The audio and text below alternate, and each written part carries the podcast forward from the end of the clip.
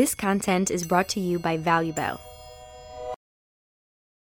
שלום לכל המאזינים, ברוכים הבאים לפודקאסט דרך הלוחם עם ערן ברט. אני מאוד מאוד שמח לארח את צחי חליפקס.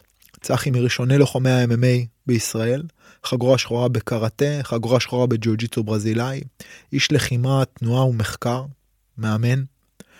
בעברו צחי שירת בשירות הביטחון הכללי אה, במספר תפקידים, מעבר להיותו קב"ט בכמה ארצות זרות, הוא גם היה אה, המדריך הראשי וראש ענף הדרכת הלחימה הקרובה והקרב מגע בשירות הביטחון הכללי. אה, אדם עם המון המון המון ניסיון, המון המון המון המון אה, כלים, הן מנטליים והן פיזיים. ראה את הלחימה מכלל האספקטים שלה, בתוך הזירה, אבל מצד שני גם במרחב, במרחב החיים האמיתי. גם לוחם, גם מאמן. מאוד מאוד שמח לארח אותך היום כאן, צחי. אהלן. כן.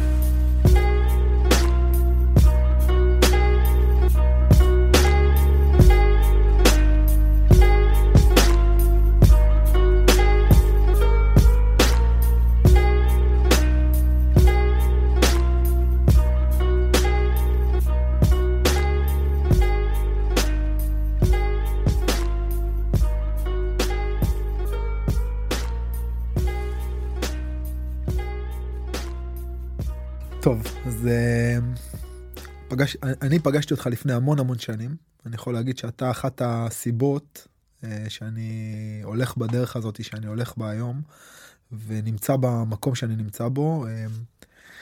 אה, ואולי אולי, אולי תשתף אותנו בעצם איך התחילה הדרך שלך ב, ב, באומנויות לחימה. בעולם. בעולם טוב, הזה. אני רק אשלים את מה שאמרת ואומר שאתה אחת הסיבות שהמשכתי בדרך הזו, אתה ושכמותך. כי בסופו של דבר, מה שמשאיר אותך במקום הזה לא פעם ולא פעמיים, זה החניכים, זה האנשים שאתה פוגש במהלך הדרך.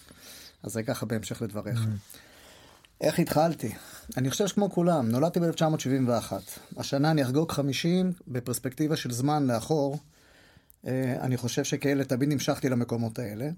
אה, בגיל 6 הייתי בהתעמלות קרקע, גיל 6 עד 8 עשיתי ג'ודו, ואז המאמן עזב את המכון, ואז אה, בעיקר אה, בשכונה.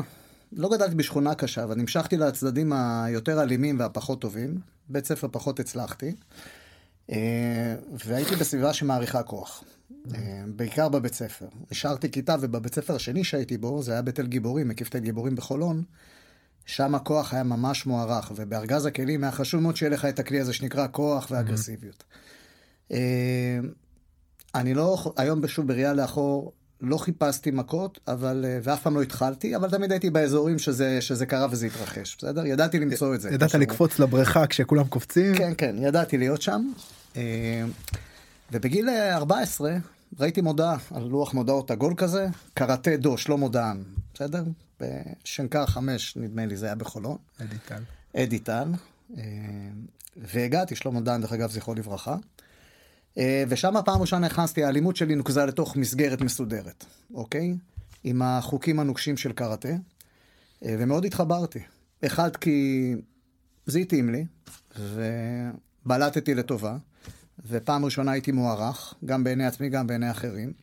כי בלימודים ממש לא הייתי מוערך, והייתי תמיד בקונפליקט מול אבא שלי בעניין הזה. ו... וזהו, והתחלתי את הצעדים הראשונים בקראטה, אם נשים את הג'ודו רגע בצד, אה, ושם פגשתי אמנות לחימה פעם ראשונה. דרך אגב, בתקופה ההיא, אתה קצת צעיר יותר, אבל לא היה כמעט שום דבר. היה קראטה, היה ג'ודו, אה, חבר'ה רוסים עשו אגרוף אה, והאבקות, אבל זה היה במחוזות רחוקים. והיה דניס הישרדות באזור שלנו, אבל אני הלכתי לקראטה. וזו הייתה תחילת הדרך אה, במקום. כשבגיל 16 כבר נכנסתי לנבחרת ישראל בקראטה. יצאתי לתחרות בחו"ל, הייתי באליפות עולם בגרמניה ואליפות אירופה בצרפת. ואז גם הכרתי את הפרספקטיבה הרחבה של אמנות לחימה. פתאום לראות את נבחרת צרפת מתאמנת לידך, אתה מבין איפה אנחנו היינו, איפה הם mm. נמצאים, אתה רואה לאיפה אפשר לקחת את זה. אלה היו הצעדים הראשונים, לשאלתך.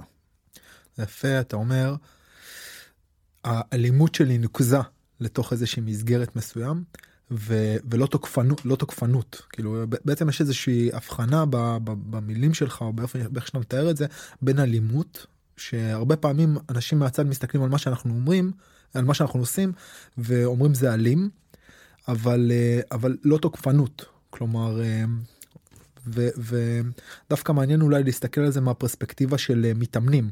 אני יכול לראות מתאמנים שיש בהם איזשהו סוג של אגרסיביות אפשר להגיד, לעומת מתאמנים שיש בהם תוקפנות, שיש בהם איזה יצר שהוא, וזה בעצם שונה. סתם היה מעניין לי לשמוע אותך מבדיל בין שני הדברים האלו. אני אגיד לך משהו על... כשאני מסתכל מתאמן מהצד, אני מסתכל על ארגז הכלים שלו. יש אנשים שאינהרנטי, הם חזקים יותר פיזית, אנשים שהם אגרסיביים יותר. אני תמיד אומר לאותו מתאמן, בארגז הכלים שלך כבר יש לך את הכלי הזה, אגרסיביות. Mm. שחרר אותו.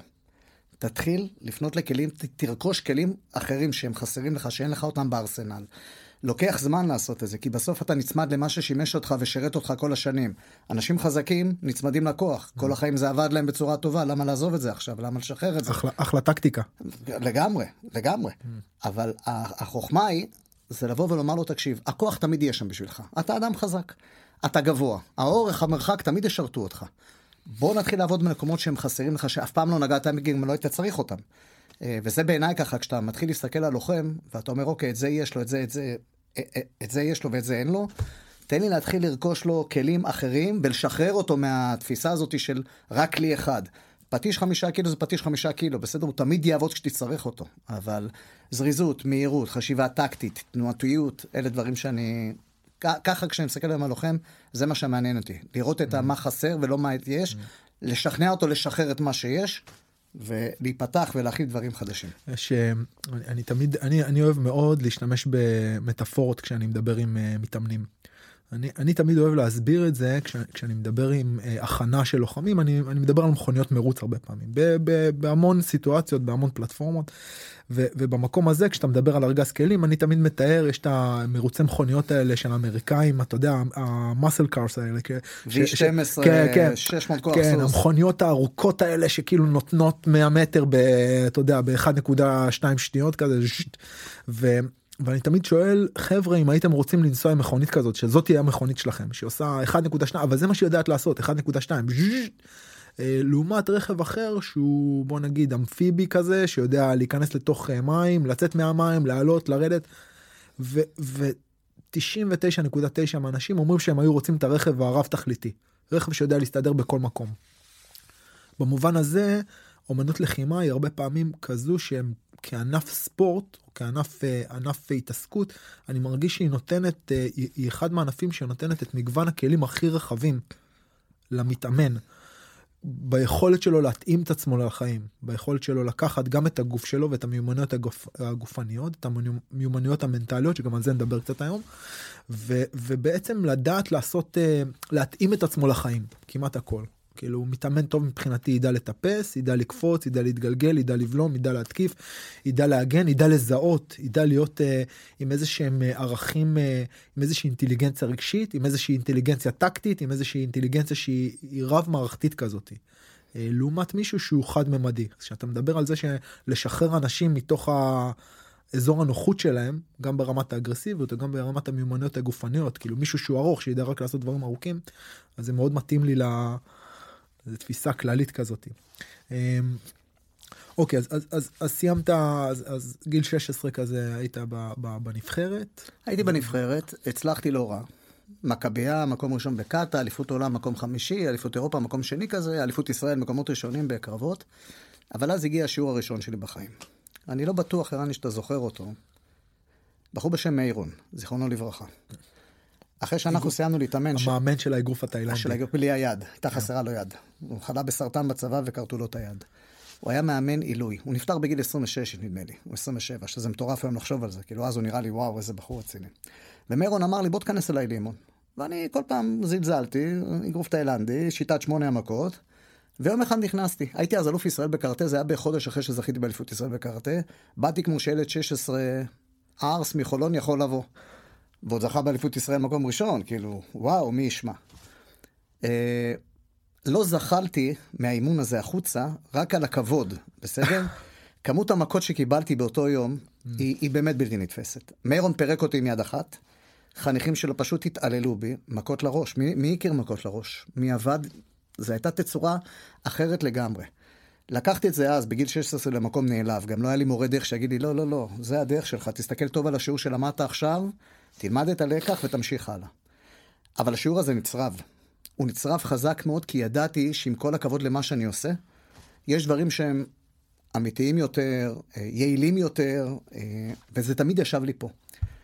אה, אני רק רוצה לומר עוד דבר אחד, שבאותה תקופה הגיע למכון דודי ארמה, ששנינו מכירים אותו. ואני בתור ילד שלא הייתה לו בגרות, לא, לא, לא סיימתי בגרות, ושפנה קצת למקומות פחות טובים, לקח אותי אותו בחור דודי ארמה, שסיים בדיוק צבא בסיירת מובחרת, ואמר לי, בוא, בוא, ילד, אתה נצמד אליי. וזה שיעור חשוב שמנחה ומוביל אותי גם היום, כי דודי שינה לי הרבה מאוד דברים בחיים, בתפיסה, באיך שאני תופס את עצמי, את הסביבה. משמעות של מנטור. משמעות של מנטור, משמעות של מישהו שמאמין בך. כל ילד צריך מבוגר שיאמין בו, אה, ואני לשמחתי פגשתי את דודי, אנחנו נפגשים שבוע הבא, דרך אגב, יושבים לקפה, איש יקר מאוד לליבי. אבל נמשיך. אה, הבושידו הזה צץ ועלה.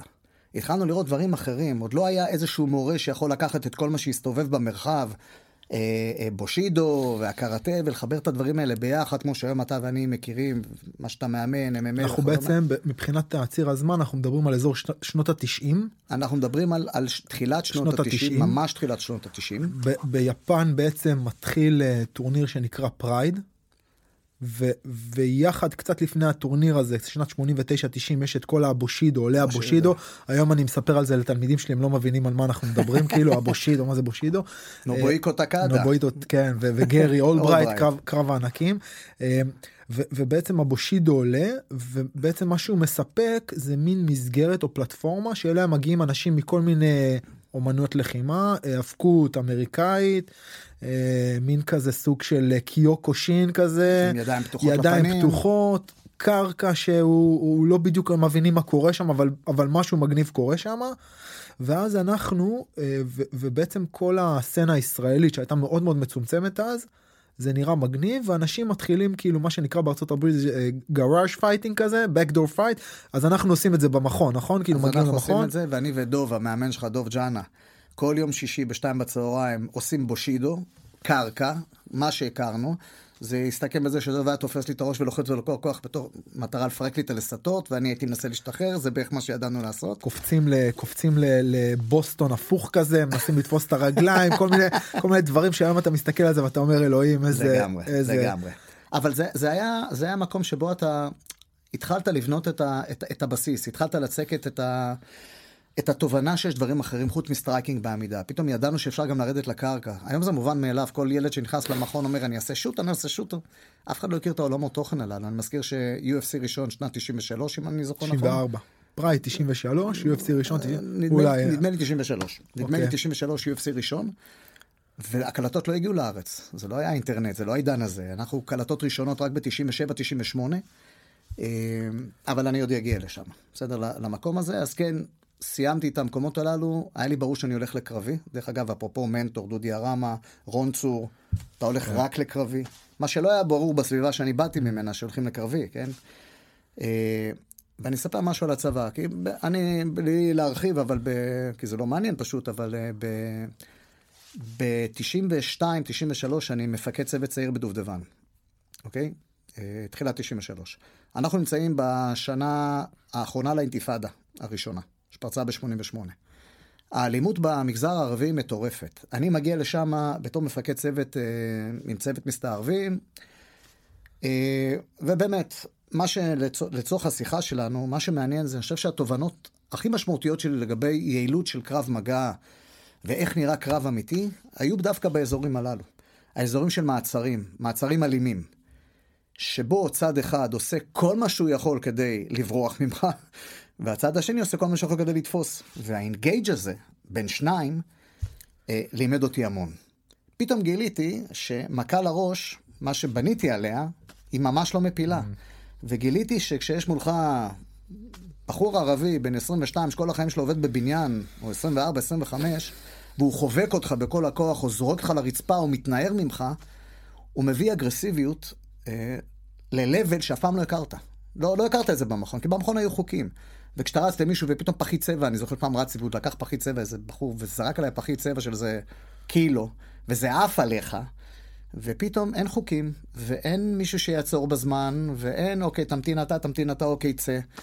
אה, וזה זה, זה משהו שהתחיל לחלחל. להבין שאוקיי, מש, לואו-קיק זה לא, בחיים האמיתיים, זה לא בעיטה שעושה נזק, זה לא בעיטה שהיא מאוד משמעותית בפעם אחת שאתה נותן אה, מכה. פתאום הכלים הטקטיים שאנחנו מכירים מתוך המשחק עם החוקים שלנו, שיש חוקים ובתוך החוקים יש סדר ובתוך הסדר אתה מצליח לייצר טקטיקה נכון. פתאום הטקטיקה ב, בשטח היא שונה לגמרי. היא שונה לחלוטין. ואז המפגש הזה עם המציאות זה כמו המפגש בין מישהו ששוחה בבריכה בבריכה של התינוקים ומרגיש נעים וחמים פתאום אתה שם אותו באוקיינוס והגלים וה, וה, וה, וה, והכאוס כאילו זה המפגש עם הכאוס הוא המפגש שמטלטל. זה, זה אנלוגיה טובה זה, זה, זה בהחלט כשאתה בא עם אה, גם דרך אגב בצבא שעשיתי לוטר.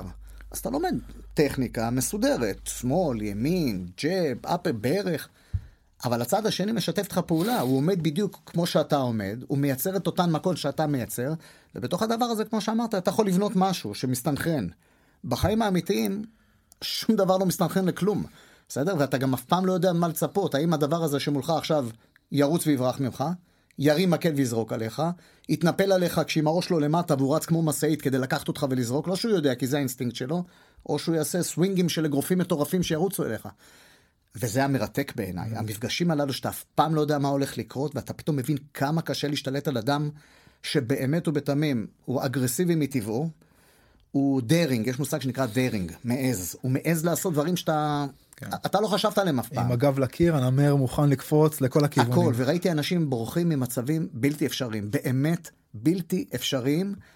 אה, וזה, וזה התחיל לייצר אצלי תובנות שליוו אותי ולאחר מכן פגשו אותי כשהתבגרתי ופניתי לאזורים של MMA, שתמיד היה לי ברור שאני אלך לשם מתישהו, רק הייתי צריך לפגוש את המאמן הנכון, את הזמן הנכון. אה, אבל המקומות הללו, אני מסמן אותם של הצבא, אה, וקצת אחרי זה. אה, זה מקומות שהובילו אותי בסופו של דבר וניתבו אותי למקום שבו אני נמצא היום, בסדר? ולמורים שאני מחפש, ולאיך שאני רואה את עולם אומנויות הלחימה, מה אמיתי ומה פחות אמיתי. יש משפט שאתה מכיר אותו, מאוד מפורסם, עדיף להיות תלמיד של המציאות מאשר מאסטר של האשליה. Mm. ויש הרבה מאוד אנשים שנהנים מה title של מאסטר, לא משנה שהם שולטים על אשליה אחת גדולה. ויש אנשים שבאים, וזה דרך אגב מאוד מדבר אליי, המקום הזה של להיות תלמיד, הוא, הוא תמיד קסם לי. בסדר? אני, אני מוקסם מהמקום הזה שאתה יכול לבוא ולהיכנס למקום, להיות אנונימי, כי יש מקומות שלמשל היה לי שם. וכשאתה נכנס עם שם, יש רמת ציפיות ממך שלא מאפשרת לך להתפתח. אבל כשאתה בא אנונימי, ומתייחסים אליך כאל אנונימי, זה מייצר מרחב של למידה שאני מאוד אוהב אותו, mm-hmm. והוא מאוד מאוד חסר לי. לבוא קטן, צנוע וללמוד, זה מקומות שאתה מתפתח מהם. אגב, זה כמורה, בעצם היכולת שלך להשריש בתוך התלמידים שלך את המקום של להיות כל הזמן תלמיד, שגם כמורה, זה, זה משהו שמאוד חשוב לי. אני רואה. חשוב לי שהתלמידים שלי יראו אותי כל הזמן לומד, כל הזמן אה, במנטליות של חגורה לבנה. לא במנטליות של חגורה שחורה, במנטליות של חגורה לבנה. מישהו שבא אה, לאסוף ידע.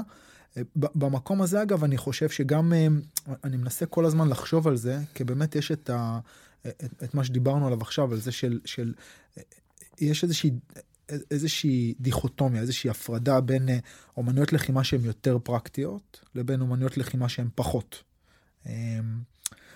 וזה גם משהו שאולי מעניין לדבר עליו, כי, כי היום אנחנו רואים כל מיני דברים מתוך uh, שיטות לחימה שהן יותר מסורתיות, שהן נחשבות פחות אפקטיביות, פחות ריאליסטיות, פחות uh, uh, מה שנקרא uh, battle proven, כאילו פחות אתה רואה אותם, ו, ועדיין פתאום אתה מגלה כל מיני בתוך המחקר של, של uh, uh, אנשים, uh, uh, לוחמים מאוד מאוד מנוסים ו, וטובים, אתה מתחיל לגלות uh, שאנשים לוקחים uh, דברים ממקומות... Uh, יותר אקזוטיים אפשר להגיד, או יותר מסורתיים. אפשר לראות את זה אה, מטוני פרגוסון שבועט עם השין שלו, אתה יודע, לעמודים, וכאילו עם, עם כלי הכי... אה, שהוא, שהוא, שהוא, שהוא נחשב, אה, אתה יודע, מדרגה מאוד נמוכה, כאילו, אתה יודע, לוקח את השין ובועט לתוך שין של מישהו אחר, ומתחיל איזשהו תהליך כזה של בעיטות בעיטות לחלק התחתון שהיום אנחנו עובדים על זה באימון ואנחנו אומרים בואנה זה, זה משהו שלא... איפה שלא, זה היה כל השנים? איפה זה? מה?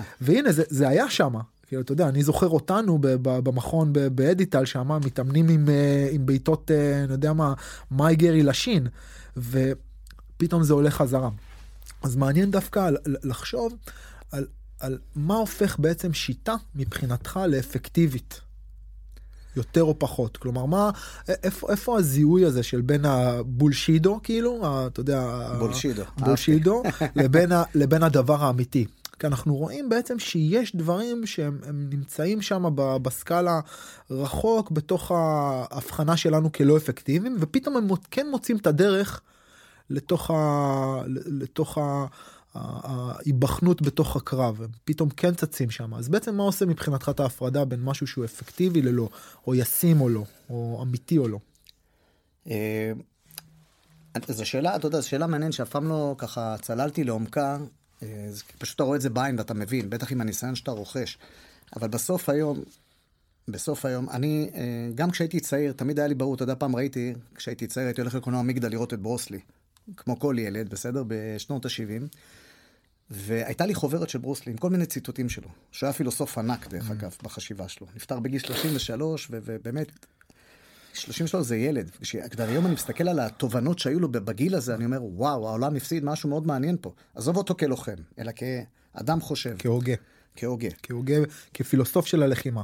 וברוס לי הגיע מווינג צ'ון ומשיטות של קונג פו, אבל הוא תמיד אמר, הייתה, היה לו אמירה, הוא אומר, אדם צריך לדעת שני דברים, boxing ו grappling.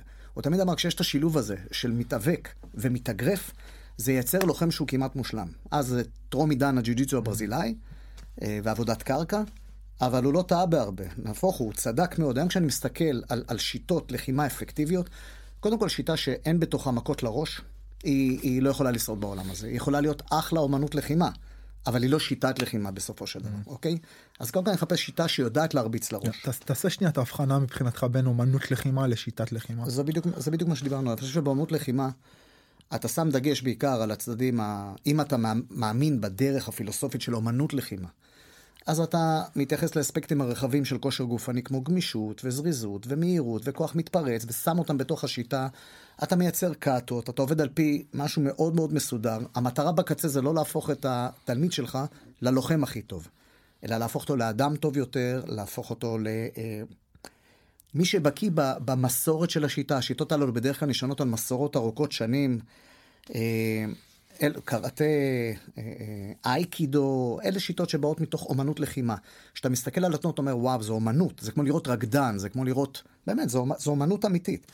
לא שאין ב-MMA אומנות מדהימה כשאתה יודע להבחין בפרטים הקטנים, אבל כשאתה מסתכל על הטקסיות, כשאתה מסתכל על, ה, על הקאטות, כשאתה מסתכל על זה, אתה רואה אומנות מול העיניים.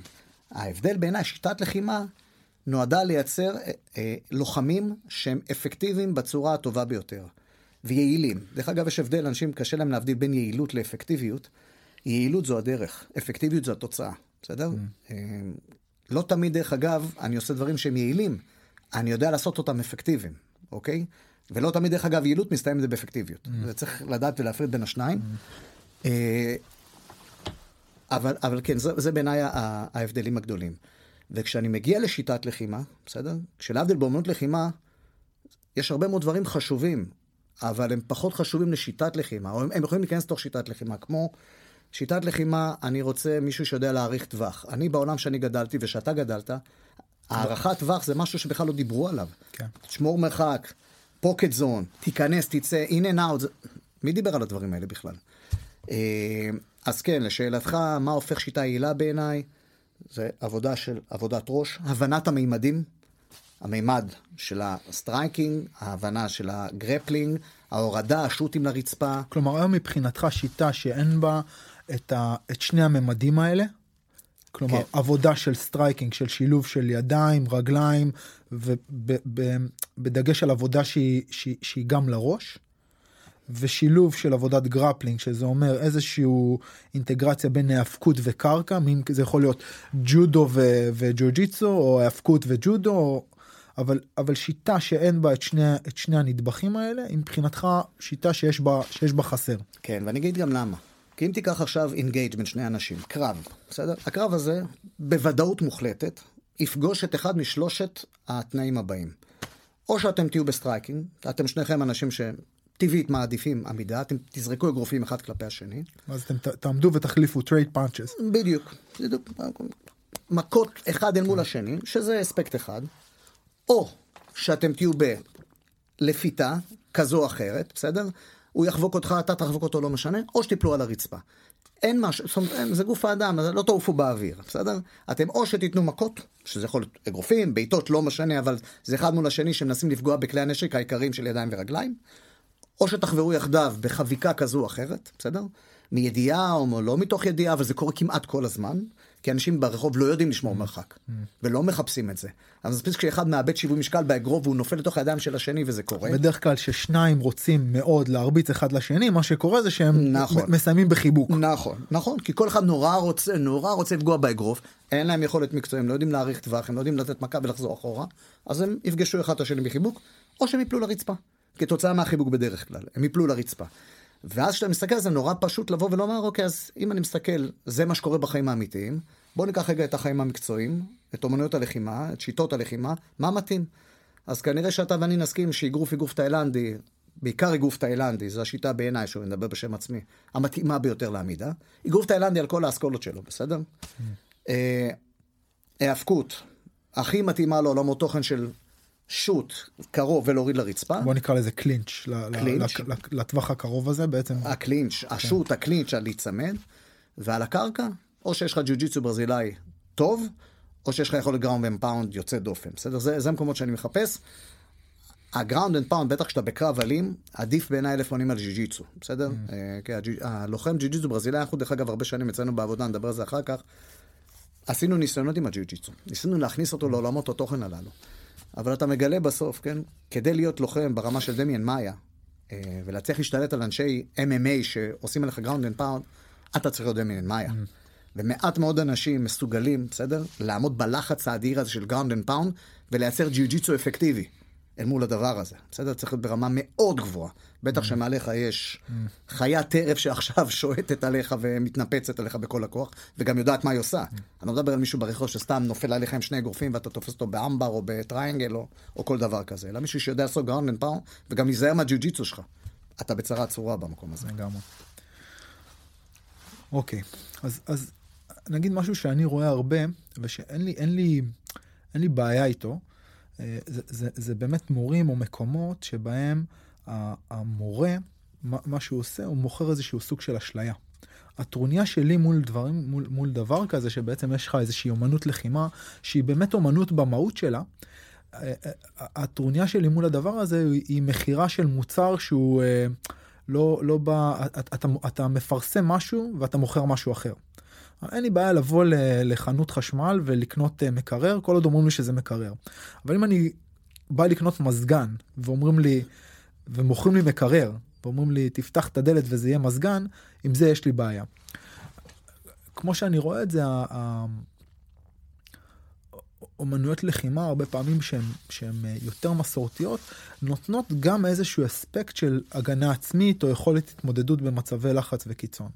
אבל זה לא ה... זה כמו שתפתח את הדלת של המקרר והוא יקרר את החדר טיפה אבל הוא לא מזגן זה, זה לא המהות שלו. באמת כמו שאתה אומר המהות הוא איזושהי אה, כלי לעיצוב אה, פיזי מנטלי ורוחני אה, דרך בעצם דרך של bottom up אתה, אתה עושה משהו המון המון המון ברמה הפיזית והדבר הזה משנה את הגוף שלך את הרמה המנטלית שלך ואת הרמה הרגשית שלך. כשהערך המוסף הוא גם יכולות התמודדות במצבי קיצון מסוימים לא הכל כלומר גם קראטיסט שייתן מספיק אה, אגרופים ישרים אה, אה, מספיק מספיק אגרופים ישרים ויגן מספיק פעמים יוכל להתמודד מול מצב ברחוב יותר טוב מהאדם הממוצע. לוחם קיוקו שינקאי כן. הוא לוחם קשוח. מאוד. אין, אין ויכוח. מאוד. אה, אבל זאת לא המטרה המוגדרת. כאילו המטרה המוגדרת היא בעצם איזושהי עבודה פנימית. לעומת חבר'ה שיגיעו למכון אה, של ג'ו-ג'יצו ברזילאי אה, בוא נקרא לזה ג'ו-ג'יצו ברזילאי מסורתי לא תחרותי אלא מין כזה אולד סקול או למכון MMA ושם המטרה היא מדידה. אתה רוצה למדוד בעצם הישגים. איך אתה מודד את ההישג? על ידי זה שאתה יותר טוב. על ידי שאתה מתפקד בשטח. מעניין אותי להגיע לשלב הבא שלך. אה, ובעצם אתה מתגלגל קצת בכל מיני אה, אה, אה, סיטואציות בעבודה שלך אם תרצה להרחיב על זה ואתה מסיים בעצם כ, כמדריך כ, כ, כאדם שבעצם מכשיר מכשיר לוחמים. אה, ו- ומעניין אותי לשמוע קצת על התובנות שלך משם. אחד, מבחינתך, וזו שיחה שיש לי עם הרבה מאמנים, מה הופך תלמיד או חניך לחניך טוב? כלומר, האם אני היום רוצה להיות חניך? מה אני צריך שיהיה לי בארגז הכלים, לא הפיזי, כי, כי אנחנו מבינים שהפיזיות היא משהו שהוא, שהוא, שהוא הוא, הוא ערך מוסף, אבל זה לא הדבר. מה האיכויות שלי שאני צריך כדי להיות תלמיד טוב? כדי להצליח. שאלה מעניינת, כי אני השתחררתי מהצבא בגיל 22-23, משהו כזה, אחרי קבע. אה, הגעתי למשרד ראש הממשלה, לשירות. אה, שלוש שנים ראשונות הייתי ביחידה מבצעית כלשהי, פחות חשוב. ואז קיבלתי הזמנה לבוא לאחוזה, לבית ספר, שזה היה נורא מרגש. אחוזה בעצם זה הבית ספר... אחוזה זה בית ספר הממלכתי, בסדר? שמכשיר בעצם לוחמים ומאבטחים אה, של שירות ביטחון כללי, אוקיי? בגדול, ושל עוד כל מיני גופים כאלו ואחרים, אה, אל על, אה, מאבטחים של שגרירות בחו"ל, כמובן מאבטחי ראש ממשלה וכדומה. ההתייחסות בעצם למקום הזה היא, היא כסוג של אקדמיה. היא נכון? אקדמיה. כן. היא אקדמיה. כן. זה, זה מאוד חשוב, כי בעצם ההתייחסות, כאילו הטרמינולוגיה פה קצת קובעת את, ה, את אופן ההתנהלות, וכשאתה בא ללמד באקדמיה, מוסד אקדמאי, אז הדברים הם קודם כל חייבים להיות מדידים. נכון. שזה משהו מאוד מאוד משמעותי. אין, אה, אין, אין פה אה, נראה לי, או נכון. יכול להיות. הרצון הוא כל הזמן לכמת, בסדר? ולציינן את, ה, את הביצועים שאתה רואה מול העיניים שלך, בסדר? עכשיו, אם אני אקח את השלושה דברים המרכזיים שמרכיבים קורס אחיד, כן, מה שכמובן, דברים שאפשר לדבר עליהם זה יכולת חשיבה טקטית, זה יכולת קרב המגע שלך, ויכולת הירי שלך, בסדר? עכשיו, האחד, והכושר הגופני, לצורך העניין, בסדר? מבדקי הכושר שעושים בתחילת, אמצע וסוף הקורס. בוחן הכושר, הכי קל בעולם, לכמת אותו. כמה רצת 3,000, כמה דחקת משקולות, כמה עלית מתח, לא משנה איזה דברים מדידים שקל מאוד. עברת, לא עברת. ערני, אתה צריך לעוד 13 דקות 3,000. רצת 13 וחצי, לא עברת, לא אתה ולא אני נתווכח לנתון הזה. ירי, כנ"ל. צריך לשלוף ב-1.6 שניות, לצורך העניין. שלפת 1.7, זה מה הראה השעון נעצר. זהו, עמד זמן ירי זה מה שהוא הראה. אה, צריך לפגוע 10, פגעת 8. קל. אבל עולמות של קרב מגע, של לחימה, ועולמות של טקטי, הם קצת יותר מורכבים, בסדר? טקטי אולי קצת יותר פשוט, לא, האמת שטקטי לא פשוט אף פעם, אבל חשיבה טקטית, אומר, אוקיי, קיבל החלטה נכונה או לא קיבל החלטה נכונה. אם אני אכמת בכלל דבר שנקרא חשיבה טקטית בלחימה, זה לעשות את הדבר הנכון, בזמן הנכון ובאופן הנכון. בסדר? אתה צריך לקבל את ההחלטה הנכונה, להוציא אותה לפועל בזמן המתאים, ולעשות אותה באופן שהוא מאוד יעיל, בסדר? ו- ומיטבי לצורך העניין. פה דיברנו היום mm-hmm. על אה, פריקת אקדח, שראיתי איזשהו סרטון של מישהו שמקבל החלטה נכונה, אבל אופן הביצוע שלו הוא לא מיטבי בעיניי. Mm-hmm. וזה אגב מחזיר אותנו לזה שאתה יכול לעשות דברים במעבדה עד רמה מסוימת. לגמרי. אבל אם אתה לא לוקח את זה לשטח, אתה יכול ללמוד לשחות בבריכה, אבל אם אתה לא הולך ולוקח את הטכניקה שלך לאוקיינוס, אתה לא באמת יודע לשחות. אני מסכים. אתה יודע לשחות, בק... אתה, אתה יודע לשחות בתיאוריה. אני מסכים לגמרי. אה, הייתי חמש שנים מדריך קו מגע וחמש וחצי שנים ראש מדור קו מגע. תקופה מדהימה בחיים שלי. בסדר? באמת תקופה מדהימה. אחד, הייתה לי זכות להיות עם אנשים נפלאים, אנשים טובים, במקום שמאפשר גם מאפשר למידה, גם מאפשר התפתחות, אלפי אנשים, שזה כמו ביוטופ של אומנות לחימה, של קרב מגע, של כל פנטזיה שאתה רוצה ליישם, אתה יכול ליישם אותה שם, אתה יכול לבדוק את הדברים. אה, זה אחד היתרונות הגדולים של המקום הזה, זה באמת פעם אחת, האלפי חניכים שהוא פוגש כל הזמן, מה שמאפשר לו לייצר תהליכי למידה ארוכי טווח, הוא יכול אה, לבחון את עצמו, לבחון תהליכים, לחזור חזרה אחורה, ללכת קדימה, להתפרס. סך הכל התקציב שלך הוא לא רע בכלל, האמצעים שעומדים לרשותך הם לא רעים בכלל. אה, וזה מקום שללא ספק אני חייב לו הרבה מאוד מבחינת ההתפתחות האישית שלי כ- כמדריך, כאדם, כמאמן. אני, אני רק אעשה, אני, אני אעשה, אני אמסגר את הדברים, כי מבחינתי זו נקודה שאולי חלק מהחבר'ה שמקשיבים לנו לא מספיק מבינים. מבחינת האקדמיה הזאת שאנחנו מדברים עליה של השירות, זה נחשבת אחת מהאקדמיות המובילות בעולם. המובילות בעולם. ובתוך האקדמיה הזאת, שבעצם נשפכים אליה אה, טובי החניכים בארץ, שעוברים סינון מאוד מאוד קפדני ומגיעים אה, מגיע חומר אנושי ברמה מאוד גבוהה. אם היית מפעל, מפעל מתכות הייתי אומר שאתה מקבל את החמישה אחוז מתכת הכי טובה אתה, שיש. אתה עובד עם יהלומים. עם יהלומים. ולתוך הדבר הזה בעצם כראש מדור קרמגע אתה אחראי על כל ההכשרה הניתוח של הנתונים וההתאמה של הנתונים לשטח למה בעצם איך אתה הופך את היהלומים האלה ליהלומים הכי טובים למקדחות יהלום הכי טוב שאתה שאתה שאתה יכול לייצר ואתה בעצם עובד כסוג של מהנדס בהבנה שלך שאתה מהנדס תהליך נכנס לך חומר גלם בצד אחד איך אתה מוציא את המוצר הכי טוב שאתה יכול מהצד השני. זה זה זה באופן כללי. אני, אני אגיד ש... אה, אני לא יודע אם לוקח זה מקום של מהנדס, אבל אתה, אתה צריך להבין תהליכים. אתה אה, עושה ניתוח מיפוי צרכים של הצד השני. אוקיי? אתה צריך למפות צרכים כל הזמן. היחידה לאבטחת 90, הממלכתית, האנשים שעובדים סביב ראש הממשלה. מה, מה הם צריכים, תכלס? הראש מדור אה, ירי שיושב לידי, מסתכל ואומר, אוקיי, מה האיומים שיש על ראש ממשלה, ואיזה מענה אני אפתח לטובת האיומים הללו. קרב מגע היינו הך, אותו דבר, בסדר? אני מסתכל על האיומים של תקיפה של ראש ממשלה, של שר, של אישיות, אבטחת נציגויות בחו"ל, אבטחת מטוסים באוויר, לא משנה מה, you name it, אתה צריך לדעת לעשות מיפוי צרכים ולהגיד, אוקיי, איך אני מתאים את הקרב מגע שלי אה, לאיומים הללו. וזה המקומות אה, אה, בעיניי שהופכים את התפקיד הזה לכל כך מרתק ומעניין. אתה בונה טול שמשפיע על אלפי בני אדם, אה, משפיע על תהליכים, משפיע על אה, תפיסות אה, אה, ועל חשיבה טקטית. אה, וזה בעיניי מקום שהוא מאוד מאוד מאוד אה, עוצמתי, mm. אוקיי? של...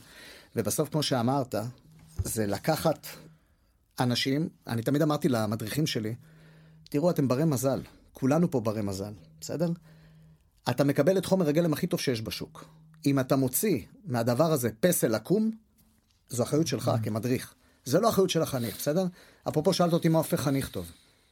חניך טוב צריך מדריך טוב, נקודה. Mm. אתה יכול להיות החניך הכי טוב בעולם. אם מולך יש מדריך שלא יודע לתת מענה למה שיש לו מול העיניים, לקחת את חומר הגלם הזה ולעשות איתו משהו. לתעל. לתעל אותו. וזה דבר מדהים, אתה יודע, כשהיו באים אליי אחרי שבוע, שבועיים ואומרים לי, כשהייתי ראש מדור קרב מגע, שמע, החניך הזה לא יסיים את הקורס, אין לו סיכוי. Mm-hmm. הייתי אומר, אל תדברו איתי בכלל. אל תדברו איתי בכלל. דברו איתי בעוד חודש, בעוד חודש וחצי. יש late bloomer ים.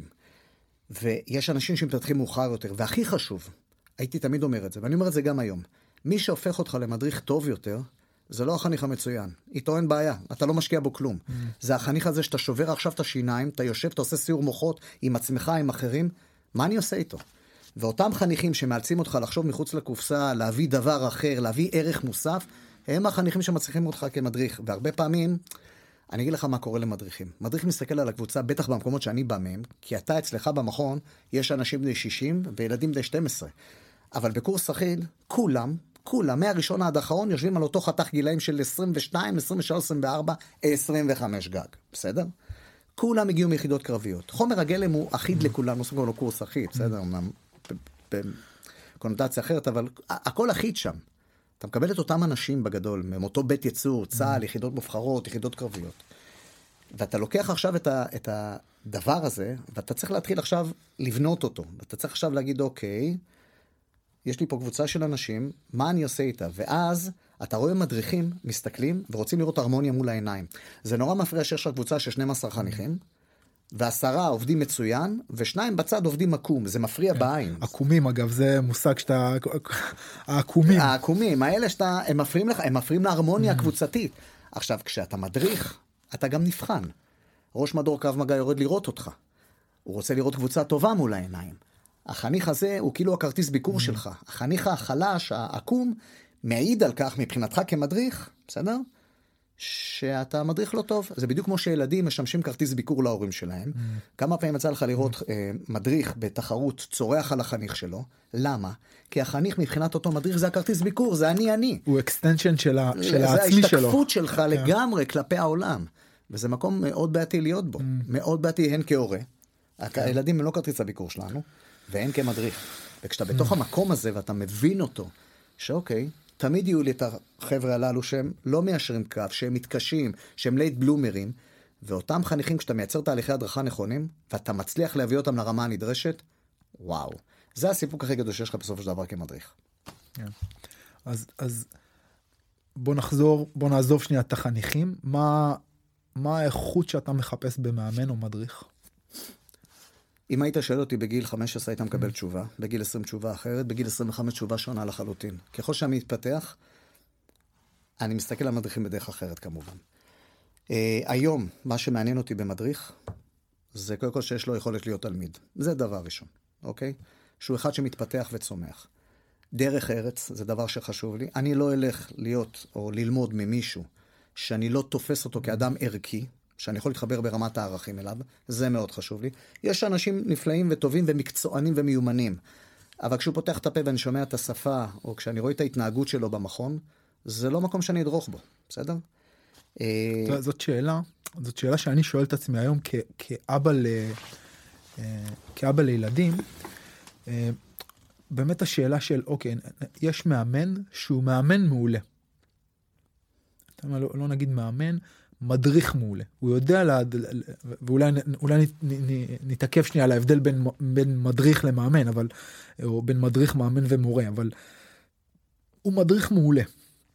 הוא יודע להקנות את הטכניקה הוא יודע אפילו להביא אנשים לרמת אליפות אבל כשאני מסתכל על אה, סט הכלים הערכיים שהוא מביא לתוך המזרון אני משהו בי חורק. ואז אני אומר האם אני רוצה לשלוח את הילד שלי למקום שיעשה ממנו אלוף. יעשה ממנו אלוף ישים אותו על הפודיום מצד אחד אבל מצד שני אה, משהו שם חורק לי ברמה הערכית. האם הניצחון הוא באמת מקדש את האמצעים במקום הזה והתשובה שלך היא לא אני זה כל פעם שאני מסתכל על זה אני אני שואל את עצמי גם כמאמן אני שואל את עצמי האם אני מוכן לעשות הכל בשביל שהתלמידים שלי ינצחו שזה אומר אולי גם להקריב חלק מהתלמידים. ואולי גם ניגע בזה כי בעצם כשאתה הולך לתוך איזשהו אה, נתיב תחרותי אתה משלם. יש יש החניכים שלך משלמים גם כן. ודאי. כן, אתה משלם המכון משלם החניכים משלמים אז, אה, אז זאת ש... תמיד שאלה ומבחינתך אתה אומר במקום שאתה נמצא היום. אתה אומר אני מוכן לשים בצד חלק מה, אה, מה, מהרווח התחרותי כלומר למול לטובת הערכים. האספקט הערכי. אני אגיד לך למה התשובה שלי חד משמעית כן. למדתי עם השנים שהפלטפורמה של קרב מגע, של אמנות לחימה, של לחי... לא משנה you name it, היא פלטפורמה סופר עוצמתית כדי להשפיע. למה? זה כמו הבאדי שלך בצבא, הבן צוות שלך, החבר שלך. למה, למה, למה יש קשרים כאלה חזקים בצבא בין אנשים, בין בני צוות? כי כל אחד ראה את השני במצבים הכי קשים, בסדר? הוא ראה אותך כשאתה בוכה, הוא ראה אותך כשאתה סובל במסע, הוא ראה אותך נלחם, הוא ראה אותך יורה, הוא ראה אותך מי אתה ומה אתה באמת. היית חשוף לחלוטין מולו. אותו דבר קורה בקרב מגע. אתה לוקח את האדם, אתה מביא אותו לקצוות מנטליים, אה, אה, פיזיולוגיים, שהוא לא האמין על עצמו. אתה מפשיט אותו מכל המסכות. שלו. ועל המקום הזה, כשהוא מופשט והוא חסר הגנות, אם אתה שם, בסדר? חלקים שהם לא ערכיים, או אני אגיד את זה ככה, אחרי שהפשטת אותו, כל מה שתשים עליו ייטמע בו, בסדר? כל מילה שתגיד, כשאתה מורה, mm. ויש מולך ילד בן 12-13, שהוא עכשיו סיים ספארינג של 40 דקות, ואתה עכשיו נותן לו נאום תוכחה, מה שאתה תגיד בנאום אחרי שהילד מולך מתנשם ואין הגנות, הוא כבר לא יכול לחשוב צלול, מה שאתה שם נתבע וצובע את הילד. בסדר? ולכן זה נורא חשוב לי. ואם אתה צועק לו תהרוג אותו, תחסל אותו, אז... אז, אז... ככה הוא יגדל. אני, mm. יש לי ארבע בנות, ככה יצא. שלוש מתוכן מתאמנות ג'ודו, בסדר? ואני אומר לך שהמאמן, שמאמן אותם, אני הדבר הראשון שנכנסתי לאימון, כשרשמתי את הבת שלי לזה, ישבתי, הסתכלתי על דבר אחד, על האופן שבו הוא מדבר לילדים, ומה סט הערכים שהוא מביא איתו לאימון.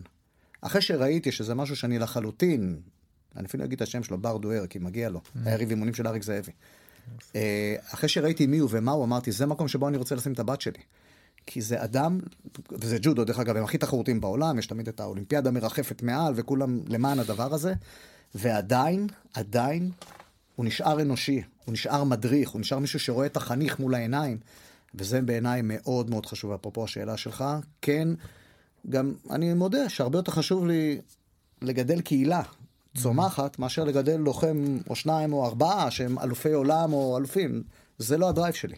אז, זה לא מה שמניע אותי. זה מעניין כי בעצם מה שאתה אומר פה ואני חולק את זה יחד איתך שאתה עושה פה איזושהי אינטגרציה בין שני דברים מצד אחד אתה נאמן לשיטת הלחימה שאתה רוצה אה, לעסוק בה, ללמוד ולהתפתח בה. כלומר, מה שאתה עושה חייב להיות ריאלי ונאמן למציאות. לגמרי. ומצד שני, זה עדיין משהו שהוא כלי להתפתחות אישית. ולגדילה שלי ושל החניכים ולגדילה פנימית אתה גודל בעצם יחד עם החניכים וכשאתה גודל יחד עם החניכים אתה ממשיך להיות תלמיד ואתה ממשיך ללמד החניכים גדלים יחד איתך אבל זה עולם לעולם יהיה בתוך איזושהי מסגרת ערכית פנימית תמיד. ולעולם לא מחוץ לקונטקסט של תעשו מה שאתם צריכים כדי לנצח. חד משמעית. דרך אגב אני לא רואה סתירה בין השניים כי הצגת את זה כאילו סתירה מצד אחד ומצד שני. לא. אני רוצה ללמד שיטת לחימה שאני מאמין בה, סומך עליה, יודע שהיא אפקטיבית, רוצה לקחת את החניכים שלי הכי רחוק שאפשר, בד בבד להצמיח אותם כאנשים ערכיים וטובים. אני לא רואה סתירה בין השניים. בעיניי זה, זה היה נוח. אני, אני, לי לא היה את ה... כלומר, היו לי הרבה מנטורים בתחום הזה של הלחימה, אבל אין לי מורה אחד שמלווה אותי מההתחלה עד הסוף, והיה לי מזל לפגוש הרבה אנשים מאוד מאוד... אה, אה, טובים ואיכותיים בדרך. באחד המקומות שהתאמנתי, ועוד פעם מורה שהשפיע בי, אני מאוד מאוד יכול אה, להתייחס ל, ל, למה שאמרת לגבי זה שכשאתה מופשט מהכל, שאתה מגיע למקום הכי אה, חסר הגנות שלך, בדרך כלל זה קורה הרבה לחבר'ה תחרותיים, כי אנחנו בעצם נמצאים בתוך איזה מסגרת שמביאה אותנו לקצוות, וכשאתה משפשף את הקצוות שלך, אה, באמת הכל יורד, ו... ו אחד המכונים שהתאמנתי בהם ש, שבעצם הוא, הוא המקום שבו התפתחתי כמתחרה אני זוכר את הרגע שבו אה, החלטתי שאני מפסיק להתחרות. זה הרגע שבו המאמן שלי, דאז אמר לי, אה, הדרך לאלוף עולם רצופה בהמון גביעות. הדרך להיות אלוף עולם רצופה בהמון גביעות. הוא אמר את זה בקונטקסט של מאמן שבעצם צריך להקריב המון מהמתאמנים שלו, המון מהתלמידים שלו, כדי שיהיה לו אלוף עולם אחד. אה, זה, מגיע מתפיסה שבה בעצם אתה, החבר'ה הטובים ביותר במכון מגיעים ליומיים של אימוני ספארינג, אימוני קרבות קשוחים, אה, ואתה פשוט הולך מכות רצח ביומיים האלה. אה, וכדי להגיע למקום הגבוה אתה צריך לקחת קרבות מאוד מאוד קשים, שלפעמים אתה לא מוכן אליהם. ואתה בונה בעצם על האיכויות של האגרסיביות שלך, של הנחישות שלך, אה, של ההתמדה שלך כדי, ואתה הולך דרך הקיר, ולפעמים כשאתה הולך דרך מספיק קירות אתה זוכה, ולפעמים כשאתה הולך דרך מספיק קירות אתה שובר את הראש. אה, אנחנו מכירים חניכים שלא ששברו את הראש. מכירים חניכים ומכירים, אני היום מהצד יכול להסתכל על מאמן שבו הדחיפה של החניך, הוא דוחף את החניך לעבר המטרה מהמקום הלא נכון. הוא דוחף את החניך לעבר המטרה מהמקום של האגו שלו כמו שאמרנו ה extension של, של האגו שלו כלומר כשהחניך עולה ומטפס למעלה בעצם מה שהמאמן חושב זה על זה שהוא רוצה אלוף עולם לא שהחניך רוצה ואני בבחירה הזאת בין אלוף עולם לבין הבריאות וההתפתחות של החניך אני תמיד אבחר בבריאות וההתפתחות של החניך. אני, אני כאילו זה, זה הבחירה שלי היום. אני איתך לגמרי אני אגיד משהו אה, להג, להגנתם של האחרים בסדר. אני רגע סנגור שלהם. יש מקום לכולם. זאת אומרת, זה שאתה ואני מאמינים בדרך מאוד מסוימת, זה נכון, אבל אתה ואני לא היינו מייצרים את מוחמד עלי ואת uh, מייק טייסון, אוקיי? והעולם היה מפסיד את מוחמד עלי ואת מייק טייסון. ויש אנשים, כשהמאמן הנכון פוגש את החניך הנכון, בסדר? והחניך זה השאיפה שלו להיות אלוף עולם. ומייק טייסון יש רק אחד, בסדר, לצורך העניין, בזמן שהוא היה. אה, תסתכל היום על זירת ה-MMA, זה אנשים ש... זה מה שמניע אותם, הדרייב שלהם זה להיות, בסדר? אה, אה, ב-all of fame, אוקיי? זה מה שמניע אותם. וזה בסדר גמור שיש מאמנים שלוקחים אותם, כי המאמן מצידו גם זה מה שמניע אותו, והמפגש הזה מייצר משהו מאוד מיוחד. הוא מייצר כוכבים, הוא מייצר אנשים שאתה ואני מסתכלים ואומרים, כן. וואו, איזה דבר זה. אה, אבל לי זה לא מתאים. וזה בסדר גמור שיש אחרים שזה מתאים להם, זה מייצר את המנעד הרחב והמעניין בתוך העולמות האלה שלנו, של אמנויות לחימה, שיש מאמן שלוקח את החניכים שלו יש בארץ מכון, בטח לא נגיד שמות, של ג'י ג'יצו, שמצוינים, הוא מוציא אלופים אחד אחרי השני, בסדר? אה, והייתי שם פעם, ואמרתי, וואו, איזה רמה גבוהה של אנשים, אבל זה לא מקום שאני אהנה להתאמן בו. אבל הרמה היא מדהימה. הוא לוקח אותם עד הקצה, באמת עד הקצה, והוא מייצר אלופים. אה, אבל אלה, זה פחות מדבר. אבל בטח ובטח יש אחרים שזה כן מדבר עליהם, ולכן אנחנו צריכים כמאמנים לאפשר, לאפשר את הכל. אם בא אליך חניך ואומר, שמע, מטרת חיי זה להיות אלוף עולם, אני אגיד לו, שמע, מעולה. זה לא יהיה אצלי, אין, אין לי, לי אין את הכלים לקחת אותך להיות אלוף עולם, אין לי את הדרייב, אבל אני אפנה אותך למקומות הנכונים, ולך תתפתח שם, זה בסדר גמור. לגמרי.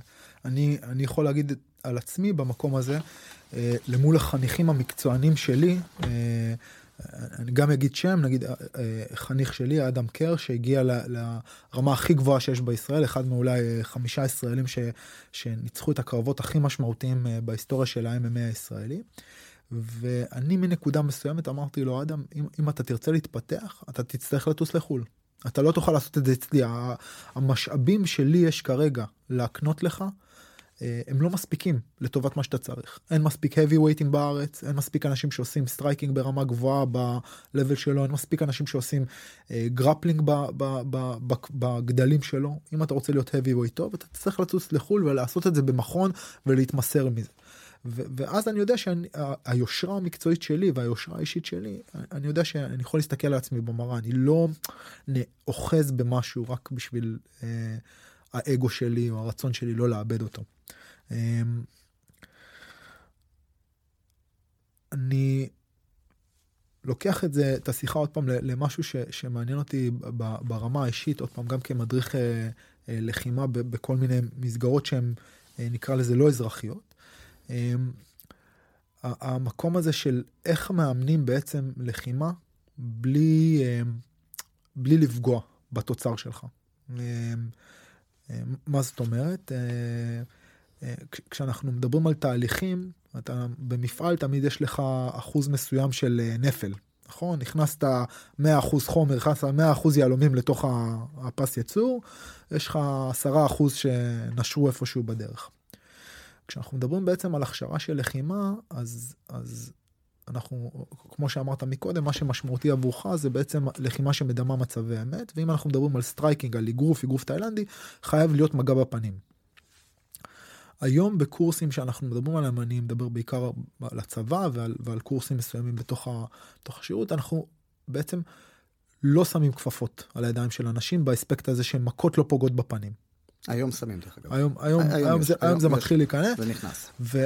ומה, מה, אם אתה יכול לספר קצת על מה מבחינתך התהליך שהדבר הזה עבר, מה הפלוסים, מה המינוסים, אמ, ואז אולי נדבר גם קצת על אגרסיביות. אני מדבר על אגרסיביות כי יש המון חבר'ה שמגיעים מהצבא, והם שומעים קרב מגע וזה ישר מייצר אצלם איזשהו סוג של אה, רתיעה או אנטי. אה, בצדק רב.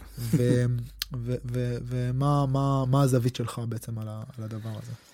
תראי, אם נדבר על סוגיית הנפגעים באימונים, בסדר? אני יכול לומר דבר כזה, אם אתה רוצה לייצר מערכת שמצד אחד מוציאה לוחמים ברמה הכי גבוהה ש... שיכולה להוציא, בסדר? הם לא ברמה הכי גבוהה בעולם, אה, בטח הם לא ה striker ים הכי טובים בעולם, אבל כלוחמים, במכלול הכולל, הם מהטובים בעולם. זה בצד אחד, ומהצד השני, לוודא שלא כל קורס יש לך שבעה, שמונה, עשרה שהולכים הביתה כי הוא שבר יד, שהוציא כתף מהמקום, פרק זה או כל דבר אחר. אתה קודם כל צריך שמלמעלה תהיה דירקטיבה מאוד ברורה. והדירקטיבה בשירות שאותנו היא נורא תסכלה דרך אגב, היא תמיד הייתה כזו, אפס נפגעים. Mm. עכשיו אתה אומר, מה זה אפס נפגעים? אני זוכר שפעם ראשונה שמעתי את הדבר הזה, אמרתי, חבר'ה, מה אתם נורמלים? כששני אנשים נכנסים מאחד בשני בכל הכוח, מתישהו הסטטיסטיקה היא כזו שמישהו ייפגע. אבל היום אני יודע לבוא ולומר שזו אמירה מאוד חזקה ומשמעותית.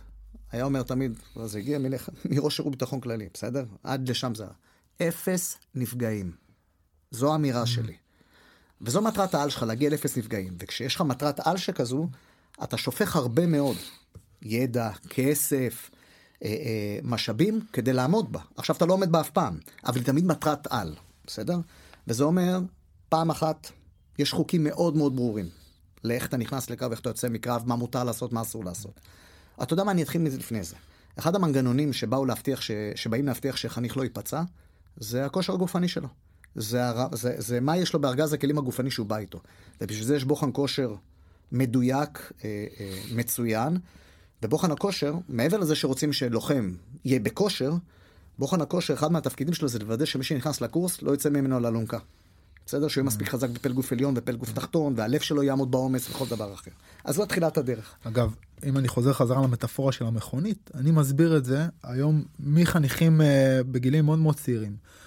מכונית מרוץ כשהיא נמצאת על המסלול ייתכן שהנהג הוא אחלה נהג שבעולם יש לו את כל הביצים ורוח הלחימה והאומץ לעשות את הפניות הכי מסוכנות. אבל המכונית מתפרקת בדרך. אם המכונית אם הברגים של המכונית לא מחוזקים אם השלדה של המכונית לא מולחמת כמו שצריך. אם המנוע של המכונית לא מספיק חזק, המכונית לא תגמור את המרוץ, אין, זה, אין, אין פה, אתה לא יכול לשחק עם הדבר הזה. ודאי, אז על, על אחת, וכמה, אחת כמה וכמה בקורס אחיד, בסדר? כשאני מביא לוחם, עכשיו אני יודע שאני הולך להביא אותו לקצה שלו, אני יודע שאני אדרוש ממנו לתת את המקסימום שהגוף שלו מסוגל לתת, אני חייב שהגוף הזה ידע לעמוד בעומסים הללו מבלי להתפרק. Mm. אז זה השלב הראשון. ההכנה המוקדמת, ודרך אגב, חניכים שמגיעים לקורס, הם חצי שנה לפני זה, או שנה אפילו לפני זה, חלקם בתהליכים, אה, מכינים את עצמם.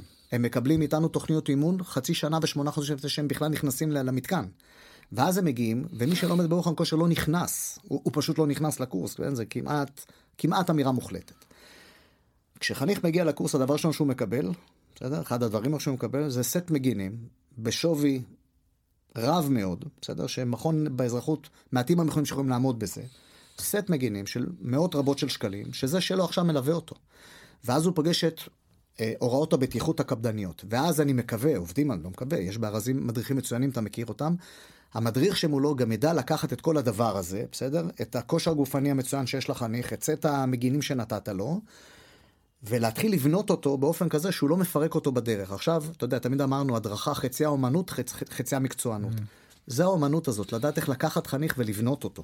זה להביא אותו עד הקצה, להבין שהוא הגיע לקצה, ולעצור בזמן שלא יפול מעבר למדרון וזהו, ואיבדת אותו. כי זה נורא מתסכל, דרך אגב, לאבד חניך על פציעה. Mm. אחרי כל מה שהוא עבר, כל מה שהשירות השקיע בו, אין ספור תחנות בדרך של תהליכי מיון, עד שהוא הגיע, ובסופו של דבר אותו חניך הולך הביתה, כי אתה כמדריך, טעית, הערכת לא נכון. לפעמים, דרך אגב, גם זה לא קשור אליך, שנינו יודעים, קרב זירה mm. מתחיל, כל אחד נכנס בכל הכוח, זה בעד, זה בעד, שתי ברכיים נפגשו, לפעמים התוצאה היא תוצאה mm. שהיא דרמטית אל מול החניך. אבל כן, כל הזמן מלווים את החניכים. אה, אני זוכר שכמדריך, תמיד הייתה לי שיטה. הייתי במהלך האימון, הייתי קורא לזה אה, בטיחות אקטיבית. הייתי צועק להם במהלך האימון לפחות 20 פעם, אמרתי לא לפגוע בפנים. עכשיו, דרך אגב, אף אחד לא פגע בפנים. אף אחד לא פגע בפנים. אבל אף אחד הרי לא יודע אם מישהו פגע בפנים, כולם הופ, חוזרים חזרה לארסנל הבטיחות שלהם. אתה כל הזמן מייצר בטיחות שמרחפת מעל האולם, מרחפת מעל ראשי החניכים, אה, זה מקום שמאוד מאוד הקפדנו עליו, בסדר? מערך פיזיותרפיה שתומך בתוך הדבר הזה. המון המון משאבים שמשקיעים כדי אה, שבסופו של דבר חניך יגיע לקו הסיום, וחייב לומר, לא כולם מגיעים לקו הסיום. אה, מכל מיני סיבות כאלו ואחרות, וכן, גם כתוצאה מפציעה, אני יכול לומר שהיום אחוז הנפגעים בארזים, באימונים, הוא, הוא זניח. כשאני מסתכל על מסגרות אחרות, שעובדות באותה עצימות, קודם כל מעט מאוד מסגרות עובדות באותה עצימות, אה, לא מגיעים ל, ל, לנתונים הנמוכים מאוד הללו שאנחנו מצליחים לייצר אה, בבית ספר, וזה בזכות הרבה מאוד שנים של ניסיון, אה, מדריכים מצוינים, DNA מושרש גם בירי, גם בקרב מגע, לא משנה, ה-DNA של בטיחות, שבטיחות היא מעל הכל, זה משהו שאין לו אח ורע בשום מקום אחר שראיתי. קודם כל סייפטי, וזה מעל הכל, וזה מלווה את הכל, וחניך מהרגע שהוא דורך ועד הרגע שהוא יוצא, זה כל הזמן נמצא איתו, ואתה שומע חניכים אומרים, תקשיבו, וואו, לעומת הצבא, סוגיית הבטיחות mm-hmm. פה היא פשוט מטורפת. וכן, היא מטורפת, וטפו טפו טפו, אני אדפוק עוד 40 פעם. עשרות רבות בשנים אין חלל כתוצאה מפגיעה אה, אה, של כדור, או פגיעה נוראית בקרב מגע, כי מאוד מקפידים על הדברים הללו. זה, זה בעצם תהליך אבל שאפשר להגיד שהוא התחיל אולי ב-20 שנה האחרונות. כן. כי לפני זה, זה היה ג'ונגל. זה היה ג'ונגל מסודר, אבל זה היה ג'ונגל. אתה יודע שבקורסי אחיד, אפילו לפני התקופה שלי, בסדר? הקורס שסיים היה עושה קרבות זירה עם הקורס שהתחיל. אז היו מכניסים אותם ביחד, ויאללה מלחמה. היה נהוג תמיד להכניס חניך במשקל 100-110 קילו, עם חניך במשקל 70 קילו. ולראות איך הוא יעמוד בזה. ולראות איך הוא יעמוד, כי הרי מחבל תמיד יכול לבוא בכל הגדלים, שזה נכון דרך אגב. אבל אם אתה לא בונה את זה נכון, אתה מייצר הרבה מאוד פציעות. אה, סרגל המאמצים בעבר היה מאוד מאוד קשה. וסרגל מאמצים אנחנו יודעים שאם אתה בונה אותו לא נכון, אתה מביא את הגוף למקומות שלאחר מכן כל מה שתשים עליו ימוטט אותו ויפרק אותו. ואם אתה בונה סרגל מאמצים מסודר ונכון, אז אתה יכול לבנות פלטפורמה שיודעת להכיל הרבה מאוד עומסים. בסדר? אז, אז זה משהו בהחלט, ככל שנכנס המדע, ועבודה משותפת עם וינגייט, וראשי מדורים, בסדר, אני, אלו שהחליפו אותי, כל, כל מי שהיה בדרך, כשהייתה לו את האמירה שאמרתי מקודם, אפס נפגעים, זה משהו שייצר הרבה מאוד תהליכים שבסוף תרמו לכך שהיום אני חושב שהבית ספר הזה, בפן הבטיחותי שלו, אין לו אח ורע בעולם, mm. בתפיסת הבטיחות שלו. ודרך אגב, תשאל אותי שאלה מתבקשת, רגע, אז האם זה פוגע ברמת הלחימה? האם בסוף המוצר הסופי שאתה מוציא הוא פחות טוב? התשובה המתבקשת כאילו כן, בפרקטיקה, לא. לא. ואני אגיד למה. כי זה יכניס אותנו אולי לעולמות אחרים שרציתי לדבר עליהם, של אגרסיביות, של מה, מה, מה יותר נחשב? הטכניקה או האגרסיביות? איך אני בונה את זה, איך אני בונה את זה, אם תרצה לשאול על זה או לקחת את זה, אז... אה, אז, אז בוא, אז, אז בוא, בוא נזרום לשם ב, באלגנטיות. אז מה שאני זוכר, ועוד פעם, האדם שאמון היום על הקרב מגע, אני מכיר את כל הנפשות הפועלות, האדם שאמון על הקרב מגע בצבא הוא אה, אה, חבר מאוד מאוד, קולגה מאוד מאוד, שאני מאוד מאוד מעריך אותו. ואחת האמרות שיש על כל נושא האימון בצבא, כל נושא ההכשרה הקרבית והקרב מגע בצבא, ש, שאגרסיביות פותרת הכל ברמה מסוימת. אה, שאולי יש לזה סיבה. ו, ו, ואז אם אנחנו מדברים בעצם עוד פעם על התווך הזה שבין מצד אחד אגרסיביות, תוקפנות, ומצד שני סקילס, אה, מיומנות, בעצם יש איזשהו מתח בין שני, ה, בין, בין שני, אה, בין שתי האיכויות האלה. וא' אולי תוכל להרחיב למה בכלל צריך אגרסיביות. כלומר למה למה מיומנות לבד לא פותרת בעיות ושתיים על הממשק שבין שתי האיכויות האלה ואיך אנחנו מה, מה מבחינתך הוא, הוא מידה נכונה כאילו מה, מה אנחנו צריכים 50 50 אחוז 70 30 80 20. אחד לגבי 20 30 40 50 62 47 אין, אין בעיניי תשובה, תשובה אחת. אני חושב שהעולם הזה של לחימה הוא כל כך מורכב, ויש כל כך הרבה פקטורים שנוגעים בו, שקשה מאוד לבוא ולהגיד, זה חשוב יותר מזה, או כמה אחוזים מזה. ואני אגיד משהו, בוא ניקח תכונות לוחם. כשאתה לוקח, לא סתם יש את המושג הזה תכונות לוחם. עולם הלחימה... אז, אז, אז תסביר, זה, זה מושג מאוד מאוד משמעותי, מה, מה, מה הוא אומר מבחינתך? מה, עם תכונות הלוחם מבחינתי? אומץ לב. אומץ לב זה המוכנות להיכנס לתוך מצבים מסכני חיים, בסדר? אומץ לב זה לא אומר חוסר פחד. במקום שאין פחד, דרך אגב, אין אומץ לב. אם אתה לא מפחד ממשהו, אתה לא אמיץ. Mm. בסדר? אבל אם אתה מפחד ממשהו ונדרש להתגבר על הפחד הזה, זה אומץ לב. בסדר? להיכנס לתוך שדה קרב, שיורים, וחבר שלך לידך נפל ונהרג, ואתה יודע שאתה יכול להיות הבא בתור, ואתה מתגבר על החשש, על הלחץ הנוראי הזה, ואתה נע קדימה, זה אומץ לב. תעוזה. תעוזה זה בתוך, זה הדרינג, מה שדיברתי עליו. זה בתוך, כבר נכנסת לתוך קרב. בוא ניקח את זה לעולמות שלנו MMA, סתם. עלית לזירה, יש לך אומץ לעלות לזירה. אבל בתוך הקרב עצמו, אין לך daring, אין לך תעוזה לעשות מעשים שיכולים להכריע את הקרב. זה משהו, דרך אגב, שהרבה פעמים מכריע קרבות, תעוזה. תרגיל שאתה אומר, בוא'נה, אם אני נכשל בו, אני, אני, הוא מפרק אותי, אבל אני עדיין מעז ל flying knee. בסדר? אג, לעשות... אגב, רואים את זה בקרבות לפעמים, שאתה רואה שני לוחמים אחד מול השני, הלוחם נכנס לקרב, עושה את, ה, אה, עושה את ה stare down, ואז אתה רואה בנקודה מסוימת בקרב, אני, אני, זה, זה נקודה מאוד ברורה לי הרבה פעמים. מכה נכנסת או משהו קורה בקרב ואתה רואה שלוחם אחד לקח, לה, לקח ללוחם השני את האנרגיה, לקח, לקח לו את הליבידו לקח לו כאילו זהו הקרב שלו אתה רואה שכבר יש חשש הפחד נכנס לתוך העיניים זה, זה נקודה מעניינת אגב. נקודה שנדבר עליה. כן. דיברנו עליה אתה ואני מקודם במכון כן. על ה...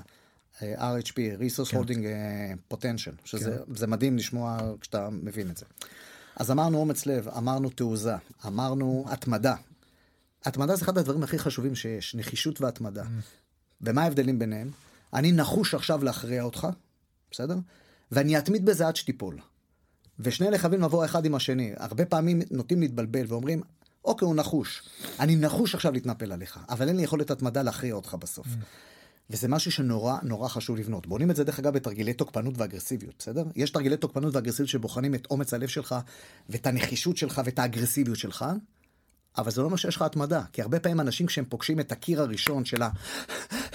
של הדופק הגבוה, של החומצת חלב בשרירים, הופ, לוקחים צעד אחורה. הם מוכנים לרוץ בשיא הנחישות לתוך הקיר, אבל כשהם מתנגשים בו... הם מתנגשים בו פעם, פעמיים, שלוש, פעם רביעית הוא לא יתנגש בו יותר. ההתמדה זה, זה מה שהיה צריך את הפעם הרביעית כדי לשבור אותו. בדיוק, ודרך אגב, התמדה אחד הדברים שהכי מכריעים קרבות, כי הרבה פעמים, כשאתה, אתה יודע, אני אקח, בוא נלך רגע לאיזשהו סרט מיתולוגי, רוקי. בסדר? שזה סרט שעזוב עכשיו את הפן הזה, תסתכל על הפסיכולוגיה של, ה... של הסרט. למה דרגו נשבר? למה הוא נשבר בסוף בקצה? כי רוקי בלבוע לא הפסיק להתנפץ עליו שוב ושוב ושוב ושוב. שחק אותו. ההתמדה שלו, זה שאתה מבין שהיריב שמולך לא יעצור. הוא יעשה הכל עד שאתה תיפול, זה משהו שמפרק לוחמים בקרב. מפרק לוחמים בקרב. כשאתה מבין שהיריב שלך רוצה את זה יותר ממך, זה נקודת שבר. אפרופו resource holding potential, זה היכולת שלך להעריך מה הצד השני מביא איתו, וכשאתה מבין שאני הבאתי איתי יותר דברים מאשר אתה, זהו, זה, גם, זה נגמר מבחינתך. בסדר? והריסוס הזה, זה המשאבים שיש לי. זה המהירות שלי, הנחישות שלי, היכולת שלי, המכה שלי, הסקילס, הוויגר, you name it, לא משנה מה. כשאתה מבין שה, שהפוטנציאל, אה, משאבים שלי יותר גדול משלך, אתה תיסוג בקרב, דיברנו על זה, זה ביולוגיה של בעלי חיים. אז תסביר, כן, דווקא תסביר את זה משם, זה היה מאוד מעניין אה, לשמוע את זה דווקא מה, מהאספקט הזה של הביולוגיה. אז, אם נעשה רגע עצירה על מה שדיברנו תכונות לוחם, יש מושג שנקרא RH, אה, RHP, Resource, בסדר? משאבים, holding potential, הכמות משאבים, היכולת החזקת משאבים שלך. זה, זה מונח ביולוגי, הוא בא מעולם הטבע. שני בעלי חיים שנפגשים, שני שברים, שני עיזים, שתי אריות, אה, שני אריות, נפגשים אחד מול השני. הרבה מאוד פעמים הקרבות לא מתפתחים לשום דבר. הם מסתיימים ב stare down, נכון? הם עומדים אחד מול השני, מסתכלים. נוהמים, חתולות, נוהמים. הדבר הזה, דרך אגב, מה שלי ולך נראה סתם, הצופה מהצד, ההדיוט, מסתכל מהצד ואומר מה הם עושים, כל אחד עושה דאווינים אחד על שני, זה הערכת מצב, זה הערכת ה-RHP האחד של השני. וכשהצד האחד מסתכל על הצד השני ומעריך שה-resources, המשאבים של גודל, של נפח שריר, של אגרסיביות, הם יותר משלו, הרבה פעמים מה הוא בוחר לעשות? להסתובב וללכת. ככה רוב הקרבות בטבע נגמרים דרך אגב, הם לא נגמרים ב engage, כי engage תמיד מסוכן. אבל בעולמות של MMA, כששני לוחמים עומדים האחד מול השני, אי אפשר לסגת, חתמת חוזה, נכנסת לקרב, בסדר? מתחיל להתנהל דיאלוג של RHP ביני לבינך. כל אחד בסופו של דבר מעריך כמה השני יכול להמשיך בקרב. או כמה בסדר? הוא מוכן לשלם. כמה הוא מוכן לשלם, חד משמעית, בסדר? עכשיו, אני יודע להעריך מה המשאבים שלי, אני יודע, אני קשוב לגוף שלי. אני יודע מה רמת הדופק שלי עכשיו, אני מרגיש את חומצת החלב, אני יודע כמה אנרגיה באמת יש לי להמשיך, אבל יותר חשוב מזה, אני מסתכל עליך. על מה אתה משדר לי, בסדר? ואם אתה, מה שנקרא too much information, חושף לי בהבעות הפנים שלך, שהריסורסר שלך הולכים ונגמרים, אני הולך לפרק אותך בקרב הזה. אני יודע שהקרב הזה שלי. אבל אם אתה יודע לשמור טוב טוב, מה שנקרא, להיות חשאי, ולא לשתף אותי במאגרים שלך, זה שם אותי בנקודה נורא מלחיצה. לא סתם לוחמי אגרוף תאילנדים מקבלים אגרוף לפנים בכל הכוח. בדיוק חשבתי על זה עכשיו. הוא נותן חיוך ענק. כן. הוא הרי לא יחשוף בחיים, בסדר? הוא לא יחשוף אף פעם, כאילו, הוא לא, הוא לא, הוא לא ייתן לך אינפורמיישן לגבי מצבו, לגבי מצב המשאבים שיש לו מאחורה. והנקודה הזאת היא מדהימה. ואמרתי לך, נעשה מחקר על לוחמי MMA, מחקר מרתק. וכשאני מסתכל, לוקח אותו לעולמות תוכן שלי, של, של אבטחה, של לחימה, של לוחמים, של מבצעים, לא משנה מה, זה תמיד מתקיים שם. על כל, זה מתקיים דרך אגב בהערכת בני זוג האחד את השני. גבר מסתכל על אישה, אישה על גבר, והיא מעריכה מה הפוטנציאל שלו, פוטנציאל המשאבים שלו, שהוא שונה לגמרי. אבל זה RHP, זה אותו mm-hmm. דבר. היא מעריכה מה פוטנציאל המשאבים להיות בן זוג שלה, ואותו דבר לוחם. אנחנו מעריכים מהאחד את השני. ומה שהתגלה, שזה נורא מעניין, שכשאתה לוקח את ה-RHP, שני הדברים הכי חשובים בהם, או הדבר החשוב ביותר בהם, שמתחבר לתכונות לוחם, זה הוויגר, זה המרץ, החיות שלי בקרב. וכשאנשים מסתכלים מהצד, מה שאין בטבע, דרך אגב, בטבע אין לך שופט שלישי, בטבע זה שניים, אחד מול השני. אבל בעולמות MMA, לא כל קרב מסתיים בהכנעה, יש קרבות שמסתיימים בהחלטת שופט, והשופטים שמסתכלים מהצד על ה-RHP של אחד של השני, הנתון שהכי מעניין אותם, או הכי משפיע בעולמות הללו, זה החיות, זה המרץ, זה האנרגיה שאתה בא איתה לתוך הקרב.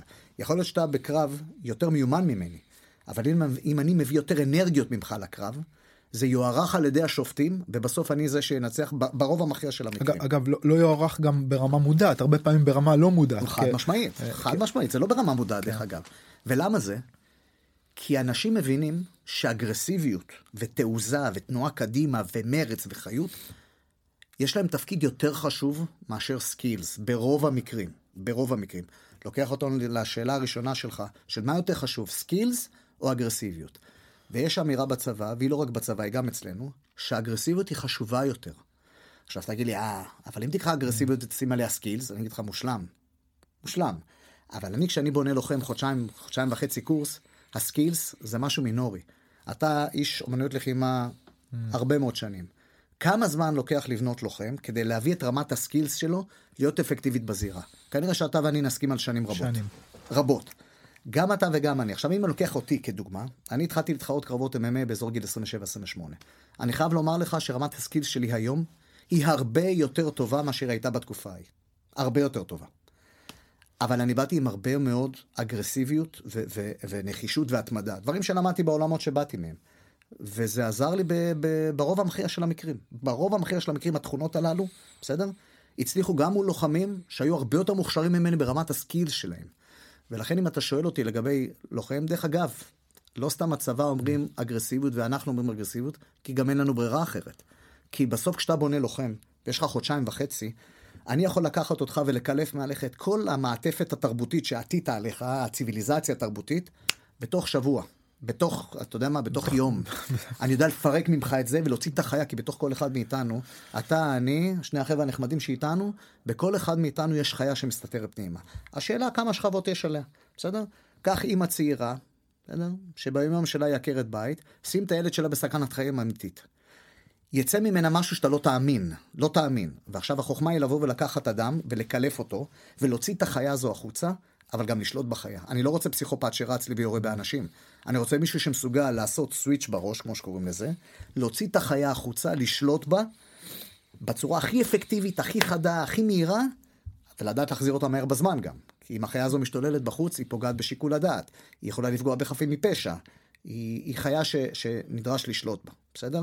אז, אז לסכם את, ש... את השאלה שלך, מה יותר חשוב, אגרסיביות, תכונות לוחם, רוח לחימה, נחישות, התמדה, או skills, אני אומר לך חד משמעית התכונות הללו, כי הרבה פעמים בקורס אחיד אתה רואה חגורות שחורות באומנות לחימה כאלה ואחרות, שבסוף השניים נפגשים בקרב, פנים אל פנים. פוגשים מישהו שאין לו ניסיון בכלל, ויש לו בכלל. חו- יש לו חודשיים ניסיון בעצם בקורס, והוא, ועדיין... מפרק, והוא מפרק אותם. לפעמים, לא תמיד, לפעמים הוא מפרק אותם. זה חבר'ה שהתאמנו, אני לא מדבר איתך על, על באמת חבר'ה שהם כל החיים שלהם מקצוענים. אבל חבר'ה שעשו 4, 5, 6 שנים של skills. כן. הוא בסוף הקורס, הם האחד מול השני, הם, הם, אף אחד לא מעצבן אותם באותה רמה, ולעיתים זה שעשה חודשיים קורס מכריע אותו. כי תכונות הלוחם שלו, הרצון שלו, הווילנס הזה בקרב, הוא יותר חזק משל השני. אני חושב שהמורכבות בעצם של, ה, של הסוגיה הזאת שאתה מעלה, ועוד פעם זה המקום שבו הרבה פעמים אנשים יוצאים מהצבא אה, שרוטים או מצולקים, או גם המסגרת שאתה נמצא בה, שהמקום הזה בעצם הכוח שלנו אה, כחברה, שאנחנו נותנים אה, למדריך קרב מגע צעיר בצבא, שהוא בן 19, 19 וחצי, הוא מקבל אה, בחורצ'יק בן 18, ופתאום הוא שם אותו בתוך אה, מסגרת כזו, שמק... שכמו שאתה אומר מקלפת אותו מהכל אתה שנייה אתה, אתה הכי פגיע שיש אתה שם חשוף לגמרי. והמקום הזה הוא מקום אה, היום שאני עוד פעם אני מסתכל על זה כמישהו שעבר את זה כמישהו שהעביר את זה והיום כאבא שמסתכל על הילד שלו עוד מעט הולך אה, מתי שהוא הולך לצבא אומר וואו איזה איזה רמת חשיפה אנחנו כחברה בעצם מאפשרים עוד פעם זה הכל תלוי בסיטואציה שאנחנו נמצאים בה אני לא שופט את זה כרגע לא אה, לא נכנס לזה אבל זה פשוט סיטואציה הזויה כאילו אתה יודע, זה, זה חצי ספרטני במקום הזה. ו- ואז אני חושב שהסיבה ש... ש אמ, ב- ב- ב- בשירות או בעצם במסגרות שהן יותר מקצועיות אתה מצליח להגיע לאפס נפגעים ו- ולהעביר את התהליך הזה בצורה בריאה כי יש לך פיקוח בוגר יותר שקול יותר חד משמעית. אה, אה, מפוקס יותר על התהליך ואז אתה יכול להגיע גם להישגים לעומת במסגרות אחרות שהרבה יותר קשה. הרבה יותר קשה אתה, אתה לא אתה, אתה לא יכול לדרוש את אותה רמת בגרות ממדריך בן 19 וחצי כמו אותה כמו רמת בגרות ממישהו בן אתה יכול- 27 8 9 אתה יכול לדרוש, אתה לא תקבל. כן. זה לא יקרה. ו- וזו המצוקה הגדולה של הצבא. אני, כשהייתי ראש מדור קו מגע, יצא לי לעבוד עם, אה, עם הלוטר, בסדר? אה, הם ביקשו שאני אבוא, הבחור שם שהיה, שהיה ראש קו, מדור קו מגע בלוטר, בסדר? כן דיברנו עליו לפני כן. לפני לא מזמן כן. אה, היינו חברים, והוא ביקש שאני אבוא ויעזור לו לעשות שם עבודה, לראות, להיות צופה מהצד. והגעתי לשם, אמרתי, וואו, אני עשיתי לוטר בשנת אה, 91. מ-1991 עד 2005, לא מעט זמן, לא השתנה כלום. לא השתנה שום דבר, לא בתפיסות, לא בגישה. הזיכרון הארגוני של הצבא, של הצבא הוא מאוד קצר. זה לא עובר בין האחד לשני, וכמו שאתה אומר, ילדים בני 19, 19 וחצי, שפתאום יש להם בבת אחת המון כוח בידיים, בסדר? שיושב גם על תסכול לא מעט פעמים, יחידות מובחרות עומדות מולו, אתה יודע, חבר'ה, זה, ו... אגו אגו, וכשהדבר הזה מתערבב, נוצרים דברים לא טובים. אני זוכר את הלוטר שלי, לא בתוך חוויה טובה, את הקרב מגע בלוטר. את הירי כן, כי זה היה חדש, זה היה משהו שלא ראיתי, אבל כשעשיתי לוטר הייתי אחרי הרבה מאוד שנים של קרב מגע, של תחרויות, הייתי מישהו מיומן. ובאתי, אתה יודע, לקרב מגע, אמרתי, וואלה, על הכיפאק, יהיה בטח נורא יה- כיף. יהיה כיף. ולא היה כיף. ממש לא היה כיף. וכשהסתכלתי על הצוות שלי מהצד, אני חייב לומר שאני משער לעצמי שסבלתי פחות מכולם, כי ידעתי לספוג מכה, ו- והטכניקות לא זרות לך. אבל כשהסתכלתי על הצוות שלי, ראיתי צוות בטראומה. צוות בטראומה, צוות בפאניקה, כי המדריכים, שוב, 91, היום הלוטר הוא יותר מסודר, אז הביקורת... המדריך קרב מגע שלנו פשוט היה בועט בנו ומפרק אותנו, באמת כמו, שוב, לא היינו יוצאי דופן, הוא עשה את זה מן הסתם לכולם. וזה לא בנה צוות, זה פירק צוות. אז ראיתי אנשים שמתפרקים מנטלית, של טראומות. ש- ו- ו- וזה טראומה אמיתית. זה בסוף הרי אתה אומר, בואו נסתכל על השורה התחתונה. הפך אותנו ללוחמים טובים יותר, או לא? והתשובה היא לא. לא הפכנו ללוחמים טובים יותר. זה, זה הזיכרון שלי מהאירוע הזה של, של לוטר, אוקיי? אה, אז... אה, אבל שוב, יש להם את האילוצים שלהם לצבא, אין מה לעשות, בסדר? ויחידות שהן יחידות יותר מקצועיות בצבא, בסדר? יחידות מטכ"ליות, אה, 76, אה, שלדג, אה, לא משנה, פלס"רים למיניהם, יודעים לייצר מסגרת חלופית למה שקורה בלוטר, כי הלוטר זה המפגש הראשון, זה החותמת של הצבא, אתה חייב אותה, בסדר? אבל אחרי זה הם עושים תהליכים ארוכי טווח, כדי באמת לבנות לוחמים, אנשים ש... תהליכים ארוכי טווח קשור למילה אחרת שזה התמקצעות אתה לא יכול לדרוש ממישהו לעשות. אה, זה כמו שאמרת הגישה שלי אה, מה- איך שאני תופס היום הדרכה זה שונה ממה שתפסתי לפני חמש שנים ולפני עשר שנים ולפני חמש עשרה ולפני עשרים שנה אתה לא יכול לצפות ממישהו. אגב בזה לטעמי אנחנו שונים כאילו אחת השאלות שרציתי לשאול אותך זה איפה אנחנו מבחינתך היום ברמה של האימון אה, על, על לחימה הממלכתי אני יודע שברמה של הלחימה המקצועית אה, באוריינטציה הספורטיבית אנחנו לא ממוקמים בכזה מקום גבוה בעולם. אה, במיוחד אם אתה משווה אותנו לארצות הברית או ברזיל או רוסיה או למעצמות. אבל אה, איפה איפה אתה איפה אתה רואה אותנו ממוקמים בתחום של ההכשרה הממלכתית והלחימה הקרובה ברמה הממלכתית מול מול מול מול המעצמות. מול המעצמות.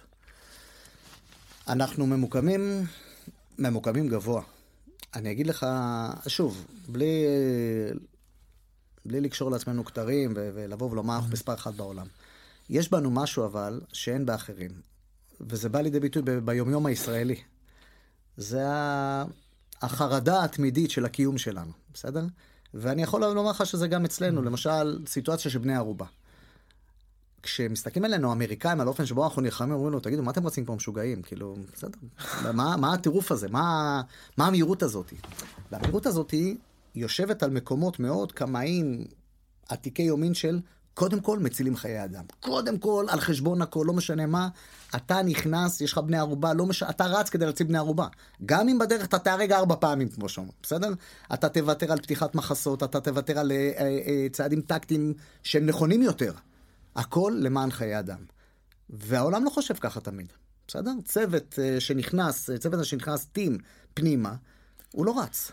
הוא הולך מדוד, כי גם חיי הלוחמים אתה נחשבים. מדבר על איזה סוואט כזה. על איזה סוואט שהולך ב- באיטיות, ביחידה גם מאבטחים בחו"ל, בסדר? תראה, לשלוף נשק זו דרמה, לא בישראל. בישראל כל אדם שני יש לו אקדח על הגור וזה בסדר, אבל בחו"ל להוציא נשק, שמע, אני הייתי במדינה, הייתי בגרמניה, הייתי בשליחות. שוטרים גרמנים לא מסתובבים עם נשק בכלל. Mm. הוא בסוף היום שם את הנשק בארון ויוצא הביתה בלי נשק. הוא לא יכול להסתובב עם נשק מחוץ לברלין. כשוטר, יש לו אישור להסתובב עם נשק רק בברלין.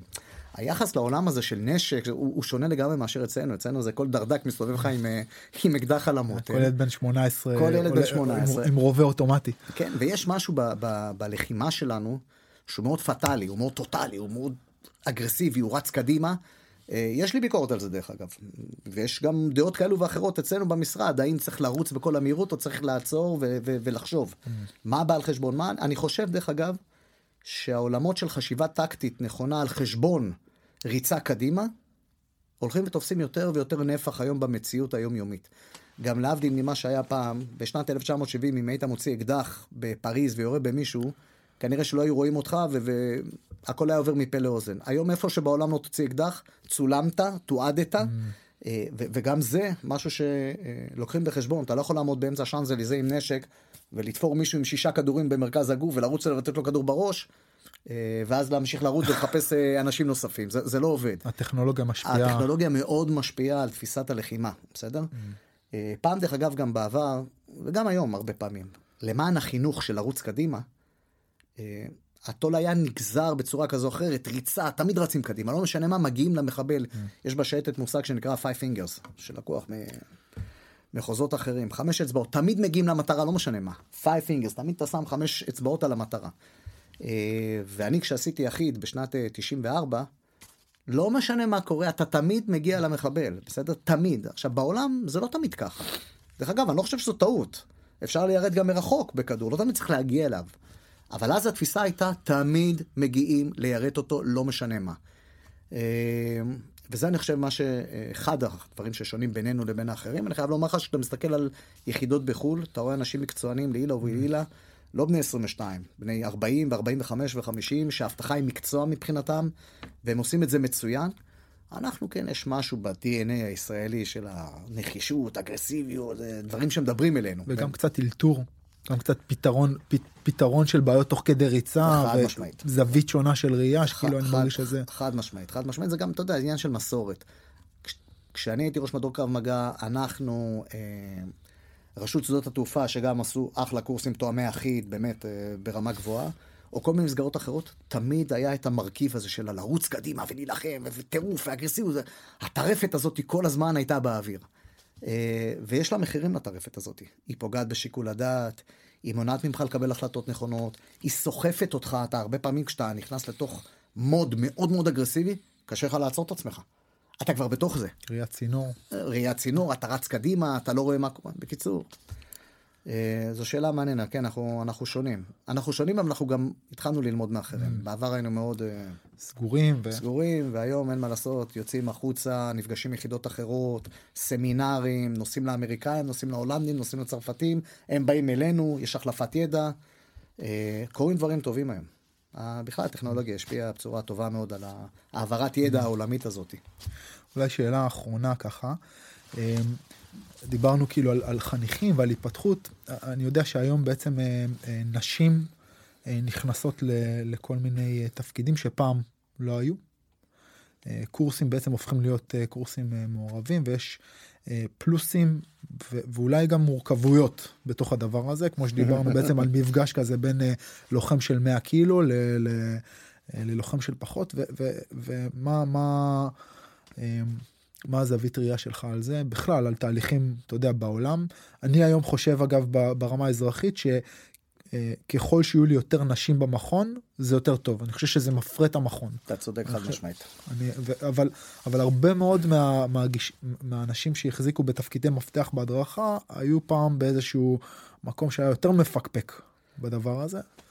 מה, מה הגישה שלך? אתה נוגע באחד הקונפליקטים ה- הכי גדולים בעולמות הלחימה, בצה"ל בראש ובראשונה, תראה מה קורה בצבא סביב סוגיית הנשים, אמירות של רבנים, אמירות של מפקדים, לא משנה, כל אחד לוקח את זה למקום שלו. אצלנו יש גם את הממד הדתי בתוך האירוע הזה במדינת ישראל, הוא בכלל על, משפיע על הפוליטיקה. משפיע על הכל.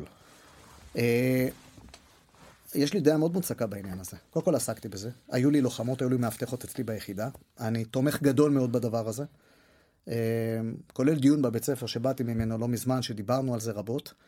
ואני אומר, יאללה, let it go, מספיק כבר להתעסק עם הדבר הזה.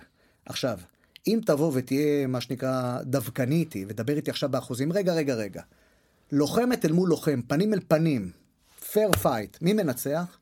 כן. ברוב המכריע, ומהיותר מכריע מהמקרים, הגבר ינצח את האישה. פיזיולוגיה פשוטה, בסדר? מסת שריר גדולה הרבה יותר, משקל גוף, עוצמה, כוח מתפרץ, you name it, לא משנה מה, ה- הגוף הגברי בנוי טוב יותר ללחימה עצימה מאשר הגוף הנשי. זה נתון שכנראה אף אחד לא יתווכח איתי עליו, או לא יכול להתווכח עליו, לאו דווקא איתי, לא יכול להתווכח עליו, פיזי- פיזיולוגית. פיזיולוגיה טהורה ופשוטה, בסדר? אה, אבל יש ערכים נוספים כל כך משמעותיים בלשלב נשים בתוך הדבר הזה, בסדר? עכשיו תזכור, בטח ובטח בעולמות אבטחה. 99.9% מהזמן בעולמות האבטחה מתנהלים בשגרה, לא בחירום, בסדר? הרי לא מגיע בן אדם למקום העבודה שלו, שם נשק על הגוף ומיד יוצא להילחם כנגד מחבלים, טרוריסטים, you name it, בסדר? 99.9% מהזמן אתה מנהל שגרת אבטחה. רוב המאבטחים לא יראו אירוע. לא יראו אירוע בחיים שלהם. וכשאתה מנהל שגרת אבטחה, לנשים אין שום חיסרון פני גברים, ולעיתים גם יתרונות לא מעטים, בסדר? בטקטיקות של ניהול סכסוך ולא פתרון טקטיקות סכסוך. של ניהול סכסוך, היכולת שלה להבין סיטואציות רגישות יותר לעומק. אה, אני אומר לך חד משמעית, אה, כשאני מסתכל היום על הדבר הזה, ומה אנחנו מרוויחים כחברה. ואני שם, דרך אגב, חשוב להגיד מה שנקרא גילוי נאות, כמו שאמרתי בהתחלה, אני אבא לארבע בנות, גם זה משפיע עליי בתפיסה.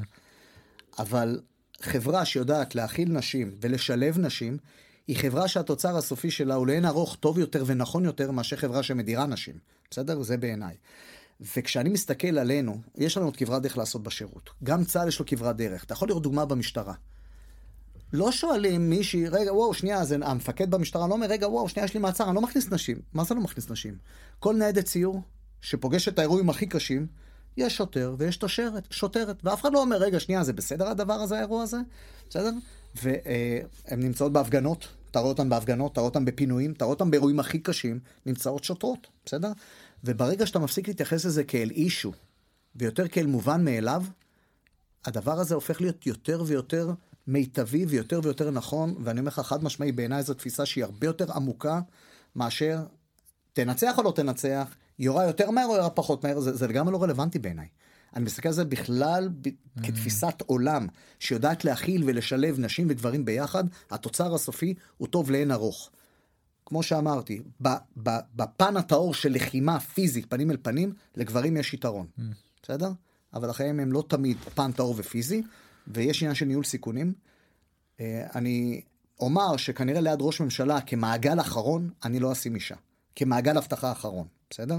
אז יש בדרך מעגלים רבים נוספים שיש נשים שמשולבות ונמצאות. וגם אם אישה תוכיח את עצמה במדדים הפיזיים הנקיים הקרים, היא תקנה לעצמה את. היא- היא תקנה לעצמה את הכרטיס כניסה לשם. חד משמעית, לא, אני חייב להגיד לך שזה נדיר מאוד. אנחנו כמי שגייסנו לא מעט נשים, קודם כל התשומות שאתה משקיע בגיוס נשים הן אדירות, ואתה משתדל להגיע לקרם של הקרם של הנשים, באמת, הלוחמות, הספורטאיות המצטיינות, הלוחמות בצבא, ועדיין לא משנה מה תעשה, אתה לא תוכל להגיע בסוף לרמת לחימה, זהו, תסתכל מעולמות תוכן שלי ושלך, MMA, שלנו. קח את לוחמות ה-MMA הטובות בעולם, אלופת עולם ב-MMA, הטובה ביותר. לא יכולה להיכנס ל top 10. לא top 20 ולא top 30, תשים אותה מול לוחם MMA ממוצע שלא נמצא ב-UFC, שנמצא בליגה ד', הוא ברוב המקרים מנצח אותה. הוא ברוב המקרים, אני לא יודע אם אתה מסכים איתי או לא, אבל ברוב המקרים, יש שם מורכבות. אה, תסתכל על ה low kick הכי חזק שראית מלוחמת MMA, או על הפאנץ' הכי חזק שראית, ותשווה את זה לגבר, בסדר? במשקל שלה, הוא ייצר עוצמה גבוהה יותר, הוא ייצר מהירות, אגרסיביות, כנראה ברמה גבוהה יותר. עכשיו תביא לי את היוצא דופן האחת והיחידה, אהלן, בשמחה תיכנסי, אבל היא צריכה להיות גם... הרי בסוף אתה לא מחפש מישהי שכל החיים שלה רק הרימה משקולות ונלחמה, אתה מחפש גם יכולת חשיבה, רקע קרבי כזה או אחר, והתמהיל הזה של גם וגם וגם, גורם לכך שבסוף נורא קשה להבין נשים שהן באמת ברמה פיזית כמו של גברים, אבל גם יש להם את הערכים המוספים האחרים שדיברת עליהם. אבל אני הכי תומך בזה בעולם, וכמו שאמרתי, הגיע הזמן להפסיק ב- לדבר במושגים של רגע, כן, אולי, לא, בוא נראה, אלא יאללה, בוא נכיל את האירוע הזה ונרוץ קדימה. האם נצטרך לשלם על זה מחיר? יכול להיות. האם המחיר הזה שווה? חד משמעית. האם אני אהיה מוכן לשלם את המחיר הזה בכל מקום? לא. כמו שאמרתי, אני כנראה לא אשים אותו ליד ראש ממשלה, מעגל אחרון צמודה אליו. אבל במעגלים האחרים, היא מביאה יתרונות יחסיים חד משמעית לא פחותים מאשר של גבר. שאלה אחרונה, אחרונה, אחרונה. הכי אחרונה שיש. אחרונה. אמ, אימון גופני משלים. כלומר, המקום שבו אנחנו מתאמנים כדי להשלים את הלחימה. עברנו כברת דרך ארוכה מאוד ב-20 שנה האחרונות, אני מרגיש, מהפק"לים, כאילו, אתה יודע, ריצת 2,000 פק"לים וזה. מה היום אתה ממליץ לחבר'ה שלך לעשות כ- כאימון משלים, מרמה של שמירה על כושר עד לרמה של תוכניות אימון? דיברנו על זה היום גם קצת במכון. מה, מה, מה, אתה מה היית מדבר על ממליץ? על לוחמים במערך אבטחה לצורך העניין? כן, בוא נגיד. תראה, ללא ספק בוחן הכושר עם השנים עבר אה, אה, אה, רבולוציה מאוד משמעותית, בסדר? אה, ואני שמח מאוד שזה קרה, כי בסופו של דבר, בהתחלה הוא היה מאוד גנרי, ועם השנים הוא יודע להתאים את עצמו. פעם, אה, חיפשת אנשים שרצו מהר, או, או ריצה מהירה הייתה יתרון יחסי גדול מאוד, יחסו כן. לזה, זה היה overestimated בעיניי. כן. אבל בסוף שאתה שואל את עצמך, רגע, מאבטח ראש ממשלה, שעומד צמוד לראש, מה אני צריך אותו עכשיו? מתי הוא ירוץ 3,000? בדיוק, מה זה מעניין? את מי זה מעניין? אז השלושת אלפים, דרך אגב, עד היום יש עליו ויכוחים, האם נכון להשאיר שלושת אלפים, זה כבר נהייתה מסורת שרצה שנים, אבל האם היא משרתת בצורה מדויקת את הצרכים של הלוחם? לא, התשובה היא לא, בסדר? אה, אבל כן אני יכול להגיד ששאר המרכיבים האחרים היום, שנתנו ערך מוסף הרבה יותר גדול לחדר כושר, לכוח מתפרץ, לכוח מרבי, מאשר לריצה מהירה, בסדר? בסיבולת. כן, אז אני בהחלט חושב שכמו שאמרתי, דיברנו על זה מיפוי צרכים. קח את הלוחם, לוחם MMA, מאבטח ראש ממשלה, מאבטח מטוס, מאבטח בשגרירות, מאבטח בנתב"ג, לא משנה. תמפה את הצרכים. מה זה למפות את הצרכים? תגיד, אוקיי, מהו סט האיומים שהאיש הזה עתיד לפגוש? בסדר? סביר להניח שברוב המקרים, אפרופו, דרך אגב, מאבטחי שדות תעופה כנראה יידרשו לריצה לעיתים למרחקים מאוד ארוכים. מה שמאבטח ראש ממשלה סביר להניח שלא יפגוש, ומאבטח מטוסים כנראה לא יפגוש אף פעם במטוס, למרות שהוא גם חלק מאבטחה קרקעית כשהוא יורד. אה, אבל זה בהחלט משהו שהיום אני מסתכל עליו ואומר, אוקיי, אם אני לוקח מאבטח, אני רוצה אותו גדול וחזק, נקודה. יש גם תפקיד להרתעה, אין מה לעשות. שחקן פוטבול שיודע להילחם. חד משמעית, שחקן פוטבול שיודע שיש לו כוח מתפרץ, שיש לו סיבולת לב ריאה, שיש לו סיבולת שריר, שהוא יודע לייצר עכשיו שצף של לחימה של חצי דקה, דקה, דקה וחצי, ועדיין להרים את הראש ולקבל החלטות בצורה מושכלת ולא להיות עסוק ב... בנשימת כלב שלא מאפשרת לו עכשיו לחשוב על שום דבר. שאגב זה סט מיומנויות או, או צרכים שונה לגמרי מלוחם ביחידה מבצעית במוסד או בימ"מ או במקום אחר, חד משמעית. ואז תוכנית, ה, תוכנית האימון הופכת להיות שונה לגמרי. כי אתה רוצה לסי... לייצר type שונה של גוף ומיומנויות. חד משמעית. אני חושב, אגב, שזה היום, היום זה ברמת המדע המדויק. לקחת לוחם ולהתאים לו סט אימון משלים שישרת בצורה הכי מדויקת את מה שהוא צריך בזירה, בים, שייט לצורך העניין, סט האימונים המשלים שלו והכושר הגופני שלו הוא שונה לחלוטין מאשר של לוחם בסיירת מטכ"ל. זה יש לו צרכים מסוימים, זה יש לו צרכים אחרים, והיום כן יודעים לבנות את האימונים המשלימים שישרתו נאמנה את המטרה שבסופו של דבר אתה ואני מחפשים. לוחם MMA יקבל אימון מסוים, לוחם טייקוונדו יקבל אימון אחר, מתאגרף, מתאבק, תגיד לי, מתאבק ומתאגרף מתאמנים אותו דבר? זה צריך להרים ולהניף ולזרוק, זה צריך לייצר מהירות. אז כן, תדע להתאים את האימונים שלך. צחי, תודה, היה כיף חיים, היה כיף לשמוע, כיף, אה? כיף, כן, כן, ממש היה, כיף. היה ממש ממש נעים. תודה רבה על, ה, על הפתיחות ועל העומק והחוכמה והדרך והניסיון. כיף לשמוע אותך ואני שמח שחלקנו את הדבר הזה. אוס, אוס, אוס. רגע, אנחנו מתפרקים, כי אחרי מסתיימים.